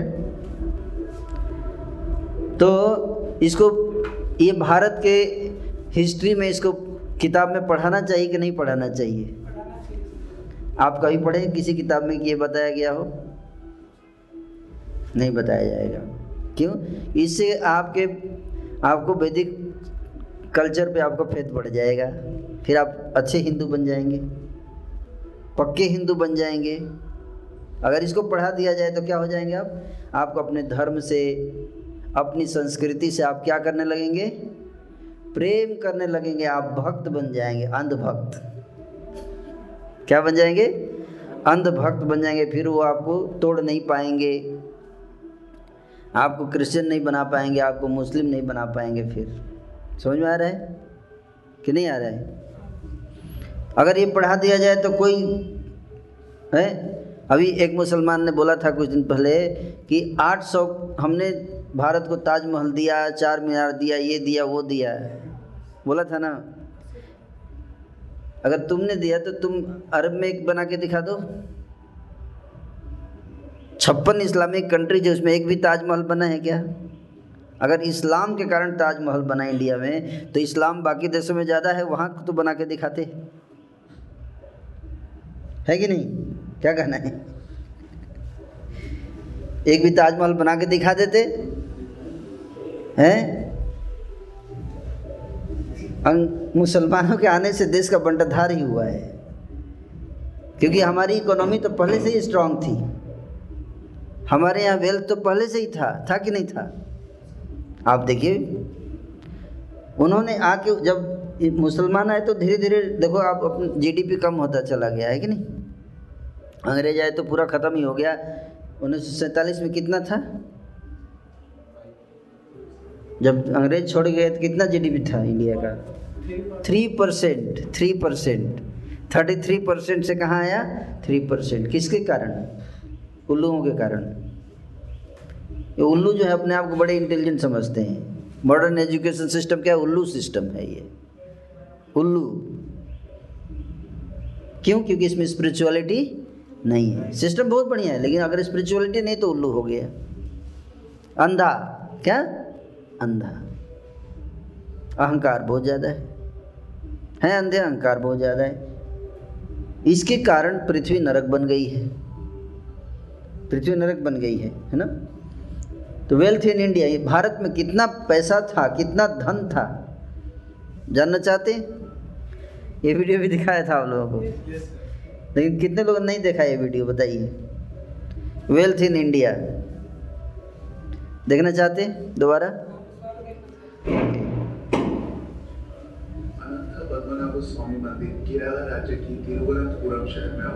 देखिए कुछ चल रहा है बाहर, क्या चल रहा है? दुनिया इस मंदिर के नाम जान चुका है, क्योंकि भारत के सुप्रीम कोर्ट के एक राय के बाद साउंड कम है। स्वामी मंदिर के छह में से पांच तहखाने खोले गए थे और उनमें से जो खजाना निकला वो कोई सोच भी नहीं सकता था। पद्मनाभ स्वामी मंदिर कब बनाया गया था वो सही से पता नहीं चलता, पर पहली बार इस मंदिर का उल्लेख किया गया था तीन सौ बीसीई, यानी आज से दो हज़ार तीन सौ साल पहले की संगम पीरियड लिटरेचर में। और ये मंदिर भगवान विष्णु के एक सौ आठ दिव्य दर्शन में एक है।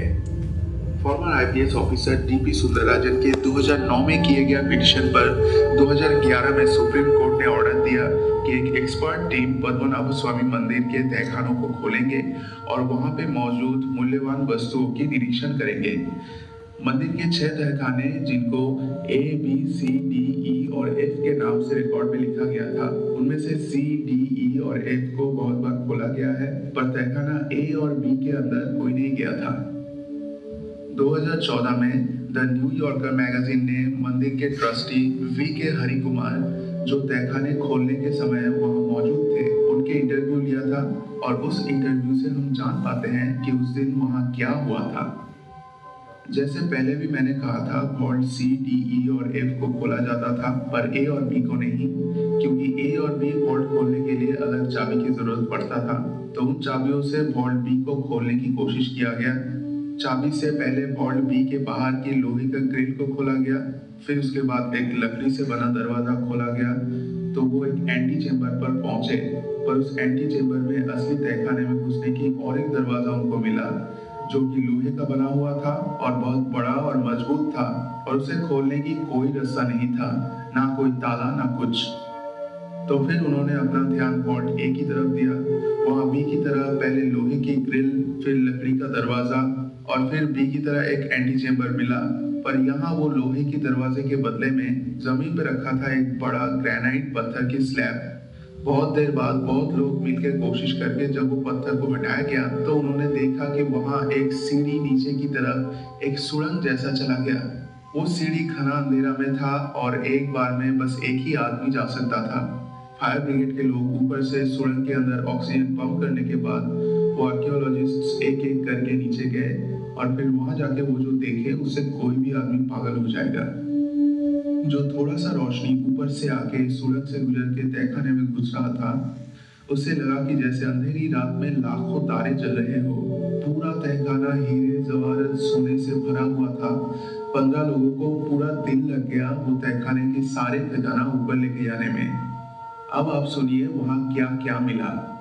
साढ़े तीन फुट की बिल्कुल सॉलिड सोने से बना हुआ महाविष्णु मूर्ति, जिनके शरीर में लगा हुआ था सौ से भी ज्यादा हीरे और रूबी।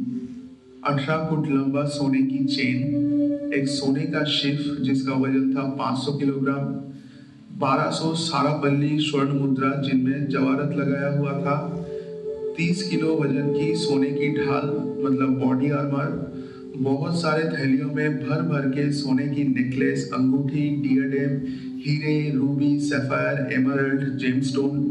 कई सारे हीरे तो ऐसे भी मिले जो एक सौ दस कैरेट से भी ज्यादा था, और आपको कैरेट के हिसाब नहीं पता तो बस इतना जान लीजिए, कोहिनूर जो अंग्रेज लेके चले गए थे वो बस एक सौ पाँच कैरेट की थी। इम्प्रेस्ड? तो यार अपनी एक खुले हुए मुंह बंद कर लो और फिर से रेडी हो जाओ, क्योंकि अभी तो हम बस आधे लिस्ट तक ही पहुंचे हैं। कंटिन्यूइंग, सोने का नारियल जिसमें रूबी और एमराल्ड लगाया हुआ था, एक लाख से भी ज्यादा रोमन एम्पायर की gold coin, Napoleon, Mughal, Portuguese और ईस्ट इंडिया कंपनी के समय के बहुत सारे गोल्ड कॉइन्स, आठ सौ किलो से भी ज्यादा वजन के एक स्वर्ण मुद्रा की स्तूप जो दो सौ बी सी ई यानी आज से दो हज़ार दो सौ साल पुराना है, और एक एक का कीमत है दो दशमलव सात करोड़ रुपए। एक पूरा सोने का बना हुआ बहुत बड़ा सिंहासन जिसमें करीब एक हज़ार हीरे जवाहरत लगाया हुआ था, तीन स्वर्ण मुकुट जिनमें भी हीरे जवाहरत लगाया हुआ था, सौ से भी ज्यादा सोने की चेयर और सोने का बना हुआ हजारों बर्तने। बस इतना ही मिला। तो कुल मिला के ये पूरे खजाने की कीमत होगी बीस बिलियन डॉलर यानी एक दशमलव तीन लाख करोड़ रुपए, और वो भी मटेरियल कॉस्ट, यानी ये आज के दिन में बनाया गया होता तब जो कीमत होता। इस पे अगर इनके एंटीक होने की वैल्यू और कल्चरल वैल्यू लगाया जाए तो कम से कम दस गुना बढ़ जाएगी कीमत, मतलब दो सौ बिलियन डॉलर। और अभी तो सबसे इंटरेस्टिंग पार्ट आना बाकी है, क्योंकि अभी हम बात करने वाले हैं वॉल्ट बी को लेके, जो कि इन छह वॉल्ट में सबसे बड़ा है। वही वॉल्ट बी जिसको खोलने में नाकाम होकर फिर वॉल्ट ए खोला गया था। तो हमने देखा कि वॉल्ट बी के बाहर के दोनों दरवाजे से अंदर घुस के भीतर के एंटी चेंबर में जाके उनको वो लोहे की दरवाजा मिला जिसको खोलने की कोई उपाय नहीं थी, कोई चाबी से उसे खोला नहीं जा सकता था। उस दरवाजे की निरीक्षण करके देखा गया कि उसके बाहर दो कोबरा के एम्ब्लेम बना हुआ था। ये असल में एक चेतावनी था जो इस एम्ब्लेम को जानते हैं उनका कहना है कि इस एम्ब्लेम का इस दरवाजे पे होने का मतलब ये है कि दरवाज़ा नागपाश यानी नाग बंधन से बंद किया गया है और इसे खोलने का एकमात्र उपाय है गरुड़ मंत्र पाठ करना। कोई महर्षि जो गरुड़ मंत्र की सही उच्चारण कर सकते हैं बस वही खोल पाएंगे इस दरवाजे को। बल प्रयोग या कोई और तरीके से खोला नहीं जा सकता था और अगर कोई दूसरे तरीके से खोला गया भी तो भयानक अमंगल के लिए सब तैयार रहे। कोई बोलता है कि इस दरवाजे के पीछे वो खजाना है जो समुद्र मंथन के बाद मिला था, जिसके सामने कुबेर की खजाना भी छोटी पड़ जाए। तो कोई बोलते हैं कि इसके अंदर खुद शेषनाग पैरे दे रहे हैं।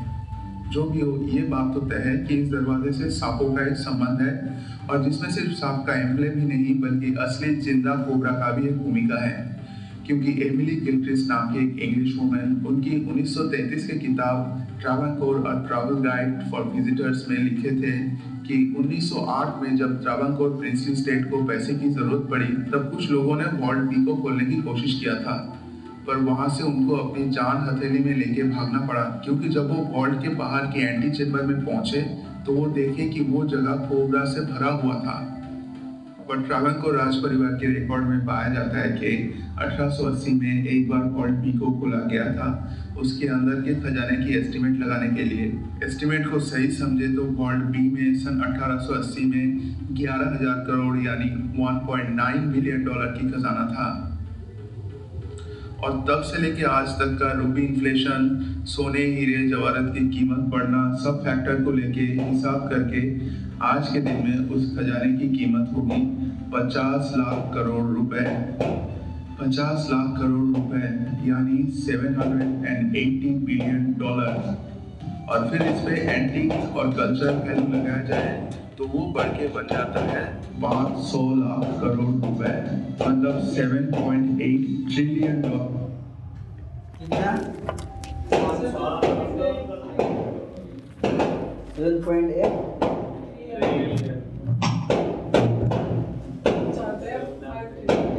कितना भी बनाना चाहते हो जी? पाँच ट्रिलियन डॉलर है ना। एक मंदिर में देखिए आठ ट्रिलियन डॉलर की इकोनॉमी है ये भारत। समझे? ये भारत कैसे? क्योंकि अध्यात्म था यार। कैसे? दुनिया क्या है भारत के सामने टेकेगी, ऐसे नहीं। अब ठीक है, कंगाल हो गए हम लोग, पाश्चात्य देशों को फॉलो कर रहे हैं, इसलिए अंधाधुंध। अमेरिका के अंग्रेजों का पैंट शर्ट सब, उनका ड्रेस ले लिया, सब कुछ है कि नहीं। केवल नाम के भारतीय रह गए, लेकिन कुछ भारतीय है, है? कोई भारतीय लक्षण दिखता है आज के युवकों में? आप पैंट शर्ट पहने, ये क्या है? कहाँ का ड्रेस है ये? यह इंग्लैंड का ड्रेस है। जूता, टाई, टाई कहाँ का ड्रेस है? ये इंग्लैंड का है,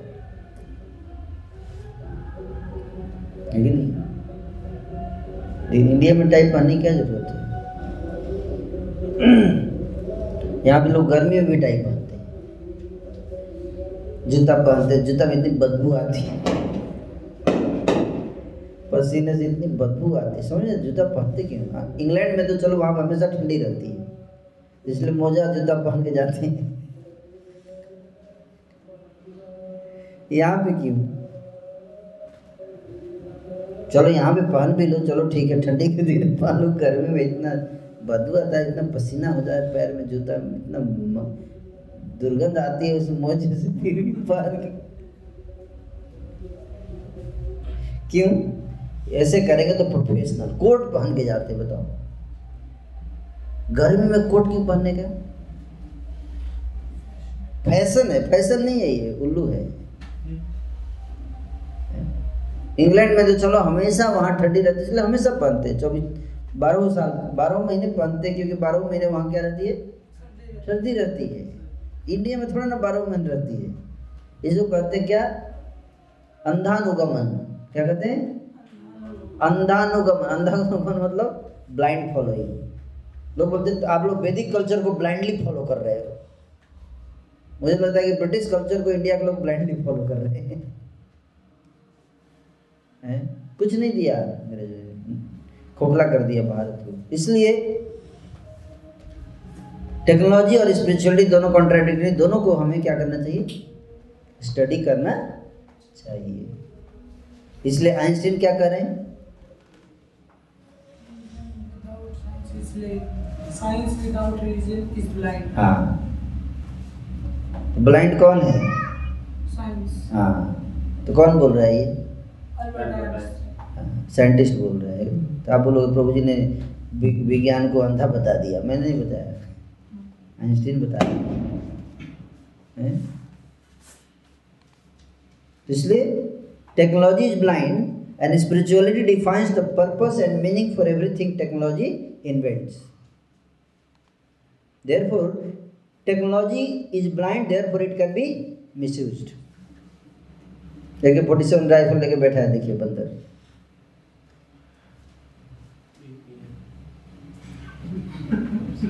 technology can be misused for destructive purpose.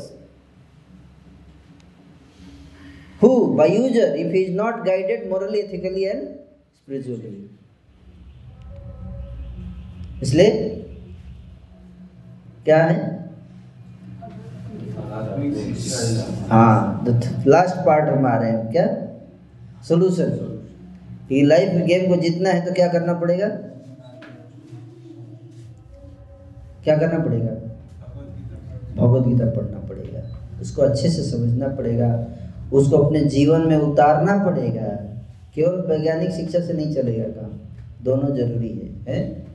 इसलिए क्या बोल रहे हैं, आध्यात्मिक शिक्षा ही समाधान। बोलिए, आध्यात्मिक शिक्षा ही समाधान है, याद रहेगा।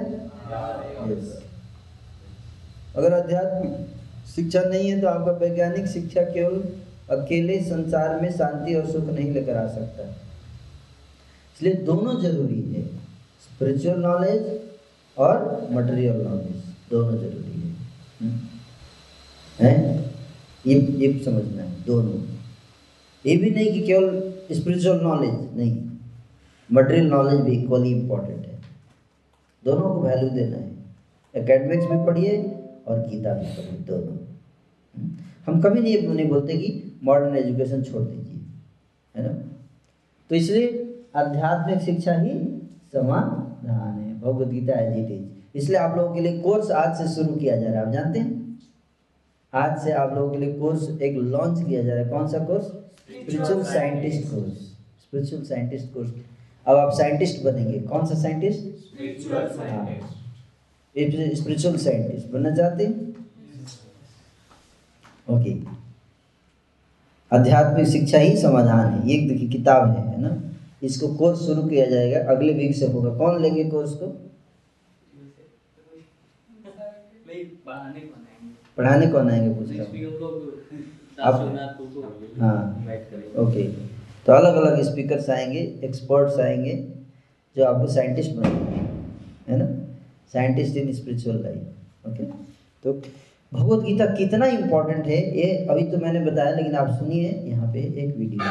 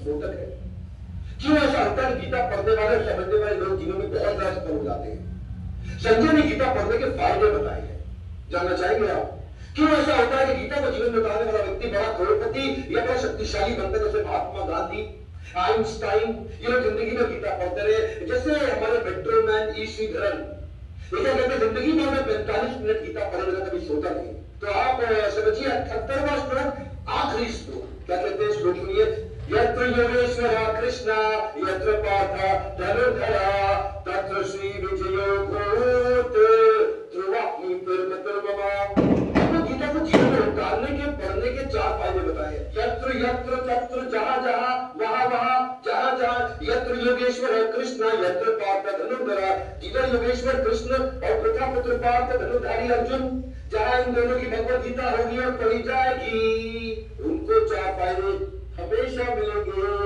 क्या चार फायदे? सुनना चाह रहे थे आप। तत्र भाव श्री, पहला फायदा क्या? श्री लक्ष्मी धन। ऐसे व्यक्ति को धन की कमी नहीं होगी। तत्र श्री, तत्र श्री विजय विजय दो फायदे और बताए। विजय मतलब विक्ट्री, मिट्टी में हाथ डालेगा सोना बन जाएगा, वो जहां जाएगा उसको जीत मिलेगी, मिट्टी मिलेगी हमेशा उसको। तत्रोशी विजय पुत्र मतलब एक्स्ट्राऑर्डिनरी पावर। कमजोर आदमी चूहा भी शेर बन जाता है गीता पढ़ने के बाद। ऐसे टेक्निक और पावरफुल प्रिंसिपल्स कृष्ण ने बता दिए। अर्जुन जो इतना घबराया हुआ था, इतना ताकतवर हो गया कृष्ण में। अड़तालीस मिनट की गीता है की सारी। चूहे को शेर बनाने का फॉर्मूला है भगवत गीता। तत्र श्री विजय भूत एक्स्ट्राऑर्डिनरी पावर। और चौथा मोरालिटी, ध्रुवा नीत मधर्मवा। ध्रुवा मतलब निश्चित रूप से, नीत नीत मतलब मोरालिटी। ध्रुवा ध्रुवा बड़ा पावरफुल वर्ड यूज कर दिया उन्होंने। मधर्मवा ये मेरा पद है, संजय कह रहे। लेकिन भगवत गीता समाप्त हो चुकी है। संजय अपनी गारंटी दे रहे, कोई सामान खरीदते तो आपने गारंटी कार्ड मिलता है, एक साल की गारंटी, दो साल की गारंटी, गारंटी कार्ड मिलता है। ऐसा ही ये संजय की गारंटी है। मतलब बाबा मेरा मत है, संजय ऐसा बोल रहे हैं पावरफुल तरीके से। क्या कह रहे हैं? जैसे होता है कभी कभी, कभी भी याद कर लेना भाई को, ऐसा बोलते हैं संजय भी इतना सॉलिड तरीके से बोल रहे हैं। मैं बोल रहा हूँ संजय नाम है मेरा, ऑर्डिनरी आदमी नहीं है, संजय बोल रहा हूँ मैं। ध्रुवा नीतिर मतर ममा, ये मेरा मत है कि जो व्यक्ति गीता का जीवन में उत्पादन करेगा, चार चीजें मिलेंगी। एक, धन लक्ष्मी की कमी नहीं रहेगी। दूसरा, हर जगह जीतेगा। तीसरा, एक्स्ट्राऑर्डिनरी पावर होगी। और चौथा, morality principle value character ethics पे ईमानदार आदमी बनेगा वो। क्यों? क्योंकि जब morality character ethics values principle नहीं है, सब बर्बाद हो जाएगा। गिरगिट भी थोड़े दिन में बोलेगा कि सुसाइड नोट डाल देगा कि मैं तो सुसाइड करने जा रहा हूँ, क्योंकि आज आदमी से ज्यादा तेज रंग बदलने की हिम्मत मुझ में रही नहीं। इतना तेज आदमी आज दुनिया भर बदल रहा है। कई लोग कहते हैं कि मैंने भगवत गीता पढ़ने का प्रयास किया, मुझको समझ नहीं आती गीता, समझ में नहीं आएगी आसानी से। अच्छे लोग और अच्छी किताबें एक बार में समझ नहीं आते, बार बार पढ़ना पड़ता है। और इससे आएगा कॉम्पिटेंस, जिसको बोलते हैं एजुकेशन की क्षमता। जब आप एजुकेशन बिल्ड करेंगे तभी ये चारों चीजें आएंगी। ये भगवत गीता पहले पढ़ना पड़ेगा सर। ये ताकत पैसा इसके पीछे लाने के लिए गीता मत पढ़िएगा, पहले गीता पढ़िए। ये तो आउटकम है, ये गोल नहीं है। गीता पढ़ना गोल है, और ये ताकत पैसा शौहरत आपका नाम और आप में जितना कैरेक्टर मोरालिटी ये सब आउटकम ही अपने आप आएगा। देखिए क्या है, जब आपका कॉन्फिडेंस आएगा तभी कॉन्फिडेंस आएगा। भगवत गीता को पढ़ने से जिंदगी में विजन क्लियर हो जाता है।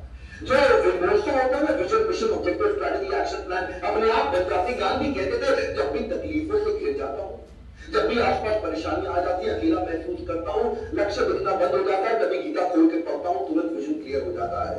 जब तक तू लक्ष्य को देख नहीं सकता, तब तक तू लक्ष्य को भेद नहीं सकता। जब तुझे लक्ष्य नजर आने लगेंगे, तभी तेरे लक्ष्य पर निशाने लगेंगे। ये जो विजन की क्लैरिटी है ना, वो भगवत गीता पढ़ने से आएगी, क्योंकि दिमाग पूरी तरह खुल जाता है। संजय भी जब ये मोरालिटी की बात करेगा, मैं सोचा था कि मोरालिटी आपको जो चरित्र है ना, ये इतना पावरफुल बनाता है कि आसपास की कठिनाइयां बॉर्डर लगने लग जाती है। कृष्ण को केवल चित्र में नहीं बसाना है, कृष्ण को चरित्र में भी बसाना है। ये चरित्र आपको ताकत देगा। असल में वही जीवन की चाल को समझता है जो सफर की धूल को गुलाल समझता है। ध्यान दीजिए कमाल, सफर की धूल को गुलाल समझ। धूल में जब सुगंधित मीठी और ठंडी गुलाल जैसी लगने लग जाती है ना, क्योंकि ये चरित्र बना देता है आपको। You become curious, intellectually curious to understand the world of Bhagavad Gita. Seven sins of Mahatma Gandhi आपने सुनी है ना, बड़े popular seven sins of Mahatma Gandhi. उन्होंने भगवत गीता पढ़ के दिए। मेहनत किए बिना धन कमाना, विचार किए बिना सुख लेना, और चरित्र के बिना ज्ञान, संस्कार के बिना व्यापार, इंसानियत के बिना विज्ञान, वैराग्य के बिना भक्ति, और सिद्धांत के बिना राजनीति, ये सारे खोखले हैं, अधूरे हैं। एजुकेशन भी पावरफुल वेपन है दिमाग को बदलने के लिए। कहते हैं शास्त्र चाहिए, शस्त्र नहीं चाहिए। जो पढ़ता है वो कभी नहीं अकड़ता है। जो पढ़ता है वो कभी नहीं अकड़ता है। कृष्ण एक पावरफुल टीचर है, और संजय और अर्जुन एक आइडियल स्टूडेंट है। संजय और अर्जुन की तरह जब आपने गीता को पढ़ना और सुनना शुरू कर देता है, याद दिला रहा हूँ, उन्नीस दिसंबर को दक्षता एकादशी, पांच हजार साल पहले उस दिन कृष्ण ने गीता अर्जुन को वृंदावन में कुरुक्षेत्र में सुनाई थी। मैं चाहता हूँ इस दिन आप भी गीता पढ़िए, लोगों को पढ़ाइए, और लोगों को बताइए कि धर्म जात पात से हटके गीता को जीवन जीने के तरीके किया जाए कल तक पूरे देश में किताब बांटी है। आप लोग कॉर्पोरेट गिफ्ट की तरह बांटिए, लोगों को न्यू ईयर पर गिफ्ट की तरह बांटते हैं ना, लोगों को बोलिए शादी में मिठाई के डब्बे की जगह भगवत गीता दे। मिठाई आदमी खाएगा मूत्र के साथ निकल जाएगा, ड्राई फ्रूट खाएगा कुछ ताकत मिलेगी, लेकिन अगर भगवत गीता पढ़ देगा दुनिया को ताकतवर बना देगा। यही ना भगवत गीता है। भगवत गीता आए थे इसको बोलते हैं भगवत गीता यथारूप। आपको अमेजॉन पर भी मिलेगी और कई जगह मिल सकती है। भगवत गीता यथारूप इससे मेरी जिंदगी बदली। नहीं नहीं बस करूँ, आप भी इसको पढ़िए और पढ़ाइए। आप वीडियो अगर आपको पसंद आता है लाइक करके मेरा उत्साह जो समझ में आया भगवद गीता इम्पोर्टेंट है। यस, एक और वीडियो देखिए।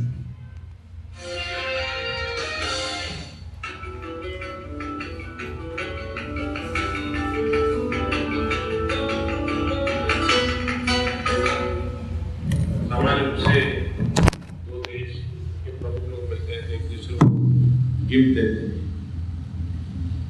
हैं। आपको जानकर के खुशी होगी, मैं गिफ्ट देने के लिए गीता ले आया था, भगवद गीता। मैं नहीं जानता हिंदुस्तान में क्या होगा, शायद एक टीवी डिबेट चलेगी इस पर। हमारे सारे सेकुलर मित्र बड़ा तूफान खड़ा करते हैं। ये मोदी अपने आप में समझता क्या है, गीता लेके गया मतलब उसने उसको भी कॉम्युनल कर दिया।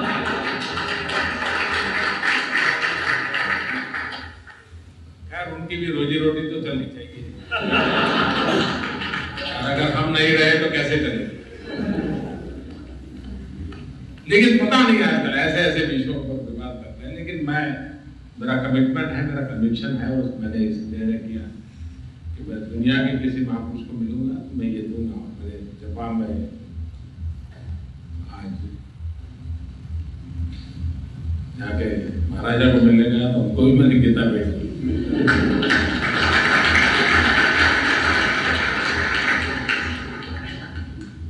क्योंकि मेरे पास इससे बढ़कर के देने को कुछ नहीं है, और दुनिया के पास भी इससे बढ़कर पाने के लिए कुछ नहीं।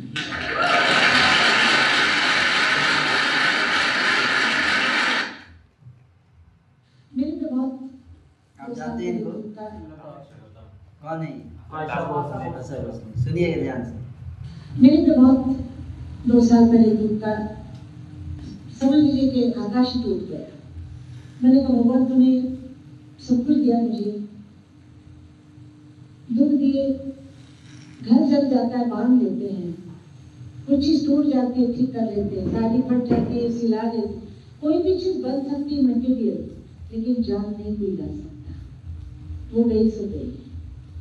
मैं इतने दुख में थी, मुझे लग रहा था कि सब चीज झूठ है, भगवान नहीं है, कोई नहीं कोई नहीं। अकेले मैं अपने रूम में अप्रोच कर रही थी, रो रही थी, क्या बाल रोज रही थी कि मैं क्या करूँ, मैं कैसे उसको वापस लाऊँ, मेरी बेटी कैसे आएगी। उस वक्त किस बात से जाके मैंने दरवाज़ा खोला, इस तरफ का दरवाज़ा खोला, देखा कृष्ण भगवान का। तो मैंने गुस्से से देखा, मैंने कहा तो मैं मिली थी तेरे को, और नीचे देखा उस पर लिखा था तू क्या लेके आया था और क्या लेके जाएगा। वो पढ़ते ही मैंने झटका लगा। उसके नीचे लाइन थी, जो गया कल उसकी चिंता मत कर, उसका अफसोस मत कर, जो आने वाला कल है उसकी भी चिंता मत कर, वो भी तुझे पता नहीं है। जो कुछ भी है ये क्षण है, यही तेरा है, अब वो भी मेरे पे छोड़ दे। तुम सब लोगों ने मेरे में आना है, मेरे से निकलना है। वो मेरे पास आई है, तुम भी मेरे पास एक दिन आने वाली है। मेरे मन में यहाँ कुछ जला, मेरे को शांति आई कि हाँ मुझे वही जाना है। तू करता है, तूने दुख दिया, तू ही सुख देगा, तू ही सब कुछ है। तब से मुझे काफ़ी उस चीज़ से मैं बाहर आने लग गई कि हाँ यही न्याय है, उसी ने बनाया हुआ है, वो ले जाता है वापस, हमको छोड़ता है फिर ले जाता है। आपके कर्मों के ऊपर आपका सुख दुख लिखा हुआ है, अमीरी लिखी हुई है, गरीबी लिखी हुई है। इस जन्म में आप जो करेंगे वो अगले जन्म पाएंगे। मन में शांति है कि हाँ तू ही है, सब करना, सब टाइम होगा, मेरा टाइम भी आएगा। आज ये सब सुन के और आनंद हुआ कि आज भी लोगों में इस चीज़ की भावना है कि हम लोगों को अच्छा सिखाएं, अच्छा पढ़ाएं, और ये देख के मुझे यहाँ आने का आनंद मिला, खुशी मिली। और ऐसे ये लोग करते रहें, ये मैं आशीर्वाद देती हूँ। इनकी देखो समझे, बहुत दुख में थी, बड़े लोगों पे भी दुख आता है, है ना? लेकिन इनको कैसे शांति मिली कौन बताएंगे? आप बताइए, आपने देखा ना, सुना स्टेटमेंट, क्या कैसे शांति मिली इनको? गीता का देश सुन के, है कि नहीं? समझ में आ रहा है? ये बताना चाहता हूँ गीता कितना इम्पोर्टेंट है।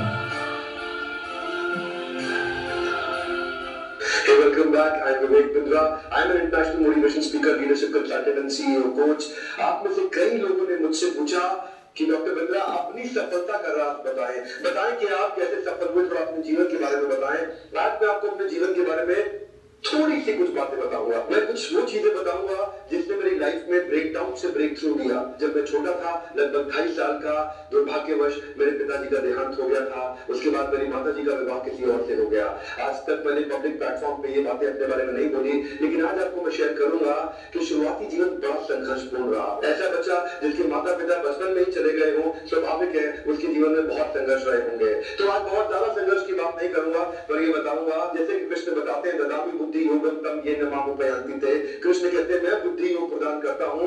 एक बार ग्रेजुएशन के दौरान जब मैं एमबीए कर रहा था, मुझे मेरे कुछ मेंटल गाइड और स्पिरिचुअल मास्टर्स मिले जिन्होंने मुझे भगवद गीता का ज्ञान दिया, जिससे मैंने ट्रेनिंग की। आप समझे बात को? क्या कर रहे थे ग्रेजुएशन उस समय? कौन मिले? स्पिरिचुअल मास्टर्स, स्पिरिचुअल मास्टर्स जैसे आप लोगों को मिल रहे हैं। अब आपके ऊपर है आप इसका कितना फायदा उठाते हैं। समझ में आ रहा है? वही चीज बता रहे हैं।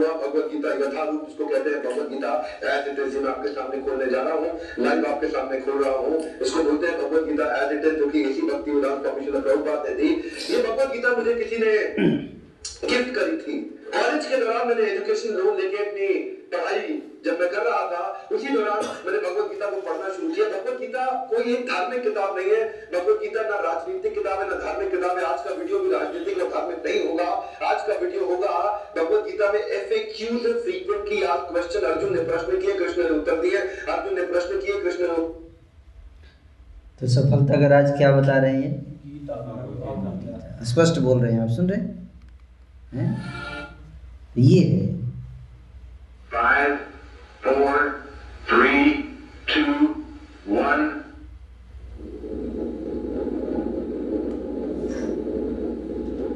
ये क्या है? Atomic bomb. फर्स्ट फर्स्ट पहली बार जब एटॉमिक बम बना था उसका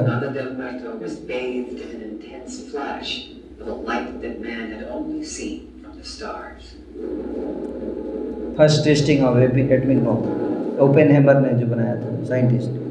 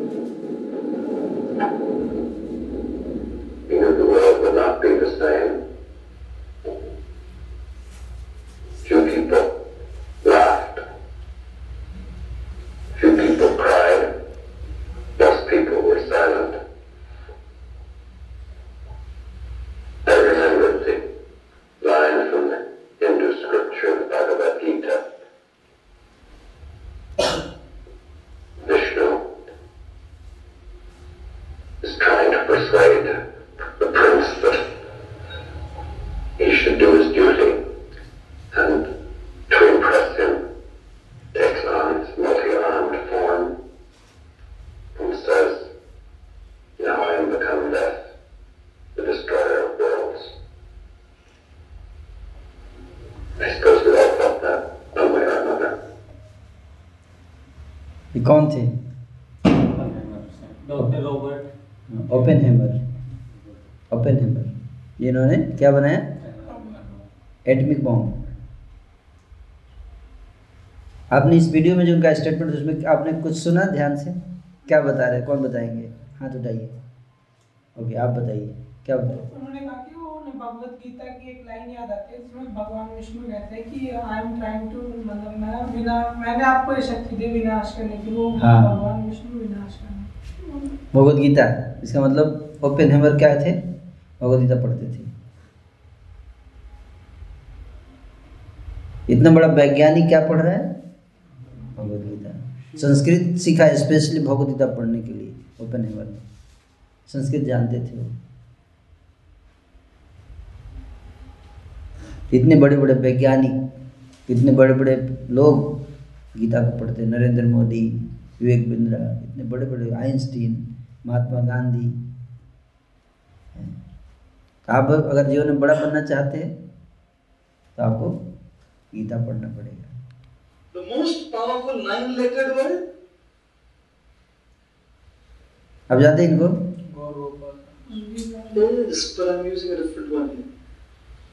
Knowledge, that's right.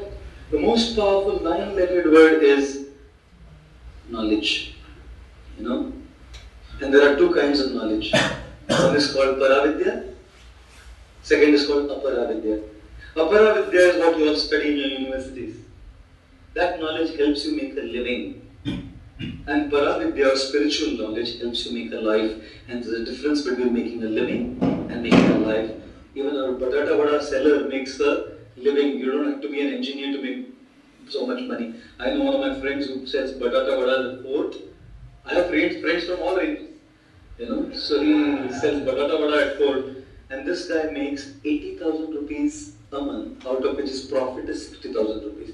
कहीं आप लोग का कंपा नहीं होता कई बार उसका, हाँ? Making a living is batata vada वाला. So making a living, that knowledge you must have, and our universities give us that knowledge. Please pursue it. But along with that, if you don't come here, if you don't learn the knowledge of the Gita, if you don't learn the knowledge of the Srimad Bhagavatam, if you don't understand the philosophy of Krishna consciousness, you made a living, but not a life. Ghatotkacha was killed on the battlefield. Abhimanyu was killed on the battlefield. So many of the five sons of Draupadi were killed on the battlefield. All of their near and dear ones were killed. What a challenge! The only way the Pandavas could face it, because Krishna had given them transcendental knowledge. That is the Bhagavad Gita. The Bhagavad Gita as it is. Such an amazing book. Please read it. Come here. Attend our programs. Go to the different places where our ISKCON youth services preaches. Learn the philosophy of the Gita. Understand this Paravidya and you also pursue your Aparavidya. When you have a combination of the two, your life will be great. Don't make excuses like this Indian people many times. They say, we can't put Gita in our hands. Why? आज थोड़ा पिया है तो हमारा book बांटने वाला बोलता है कोई बात नहीं, प्लास्टिक में लेके दे दे, ले सब एक प्लास्टिक है। One of our book distributions, our Panchapandav Prabhu, he was distributing books somewhere and one guy asked him, Swami ji शर्म नहीं आता आपको? बोला क्या हो? बोला गीता का पैसा लेता है, भगवान ने कुरुक्षेत्र में फ्री में सुनाया था, तुम्हें अस्सी रुपए लेता है। The devotee is very smart. वो बोला कुरुक्षेत्र में फ्री में सुनाया, अस्सी रुपए ट्रांसपोर्टेशन चार्ज है बॉम्बे का।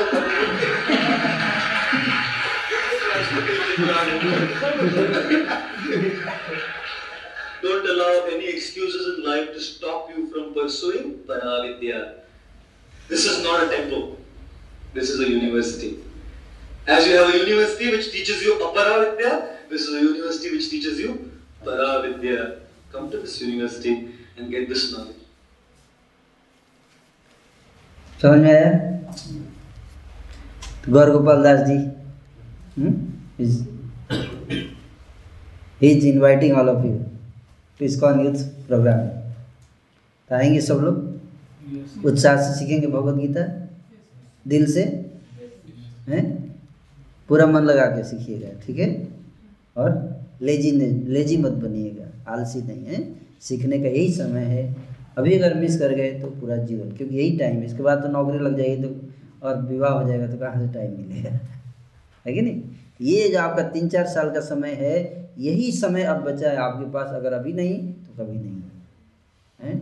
इसलिए डू और डाई सिचुएशन में इसका पूरा लाभ उठाइए। और आप सबका बड़ा सौभाग्य है कि आपके कॉलेज के बगल में भगवदगीता पढ़ाया जाएगा। देखिए, मंदिर आपके बगल में आ गया, आप मंदिर नहीं जा पा रहे हैं लेकिन मंदिर बगल में आ गया, है कि नहीं। तो इसका पूरा लाभ उठाइए। और अरविंदाक्ष माधव प्रभु हैं, इनका इनके प्रति हमेशा क्या रखना चाहिए, आभार व्यक्त करना चाहिए इनका, है ना। आभार व्यक्त कैसे किया जाता है? हरि बोल बोल के केवल कुछ सेवा वो करना चाहिए, कुछ हेल्प करो, है कि नहीं, कुछ हेल्प करो। हरि बोल तो ठीक है, अच्छी बात वो भी है, हरि बोल बोलने से प्रसाद नहीं आ जाता है।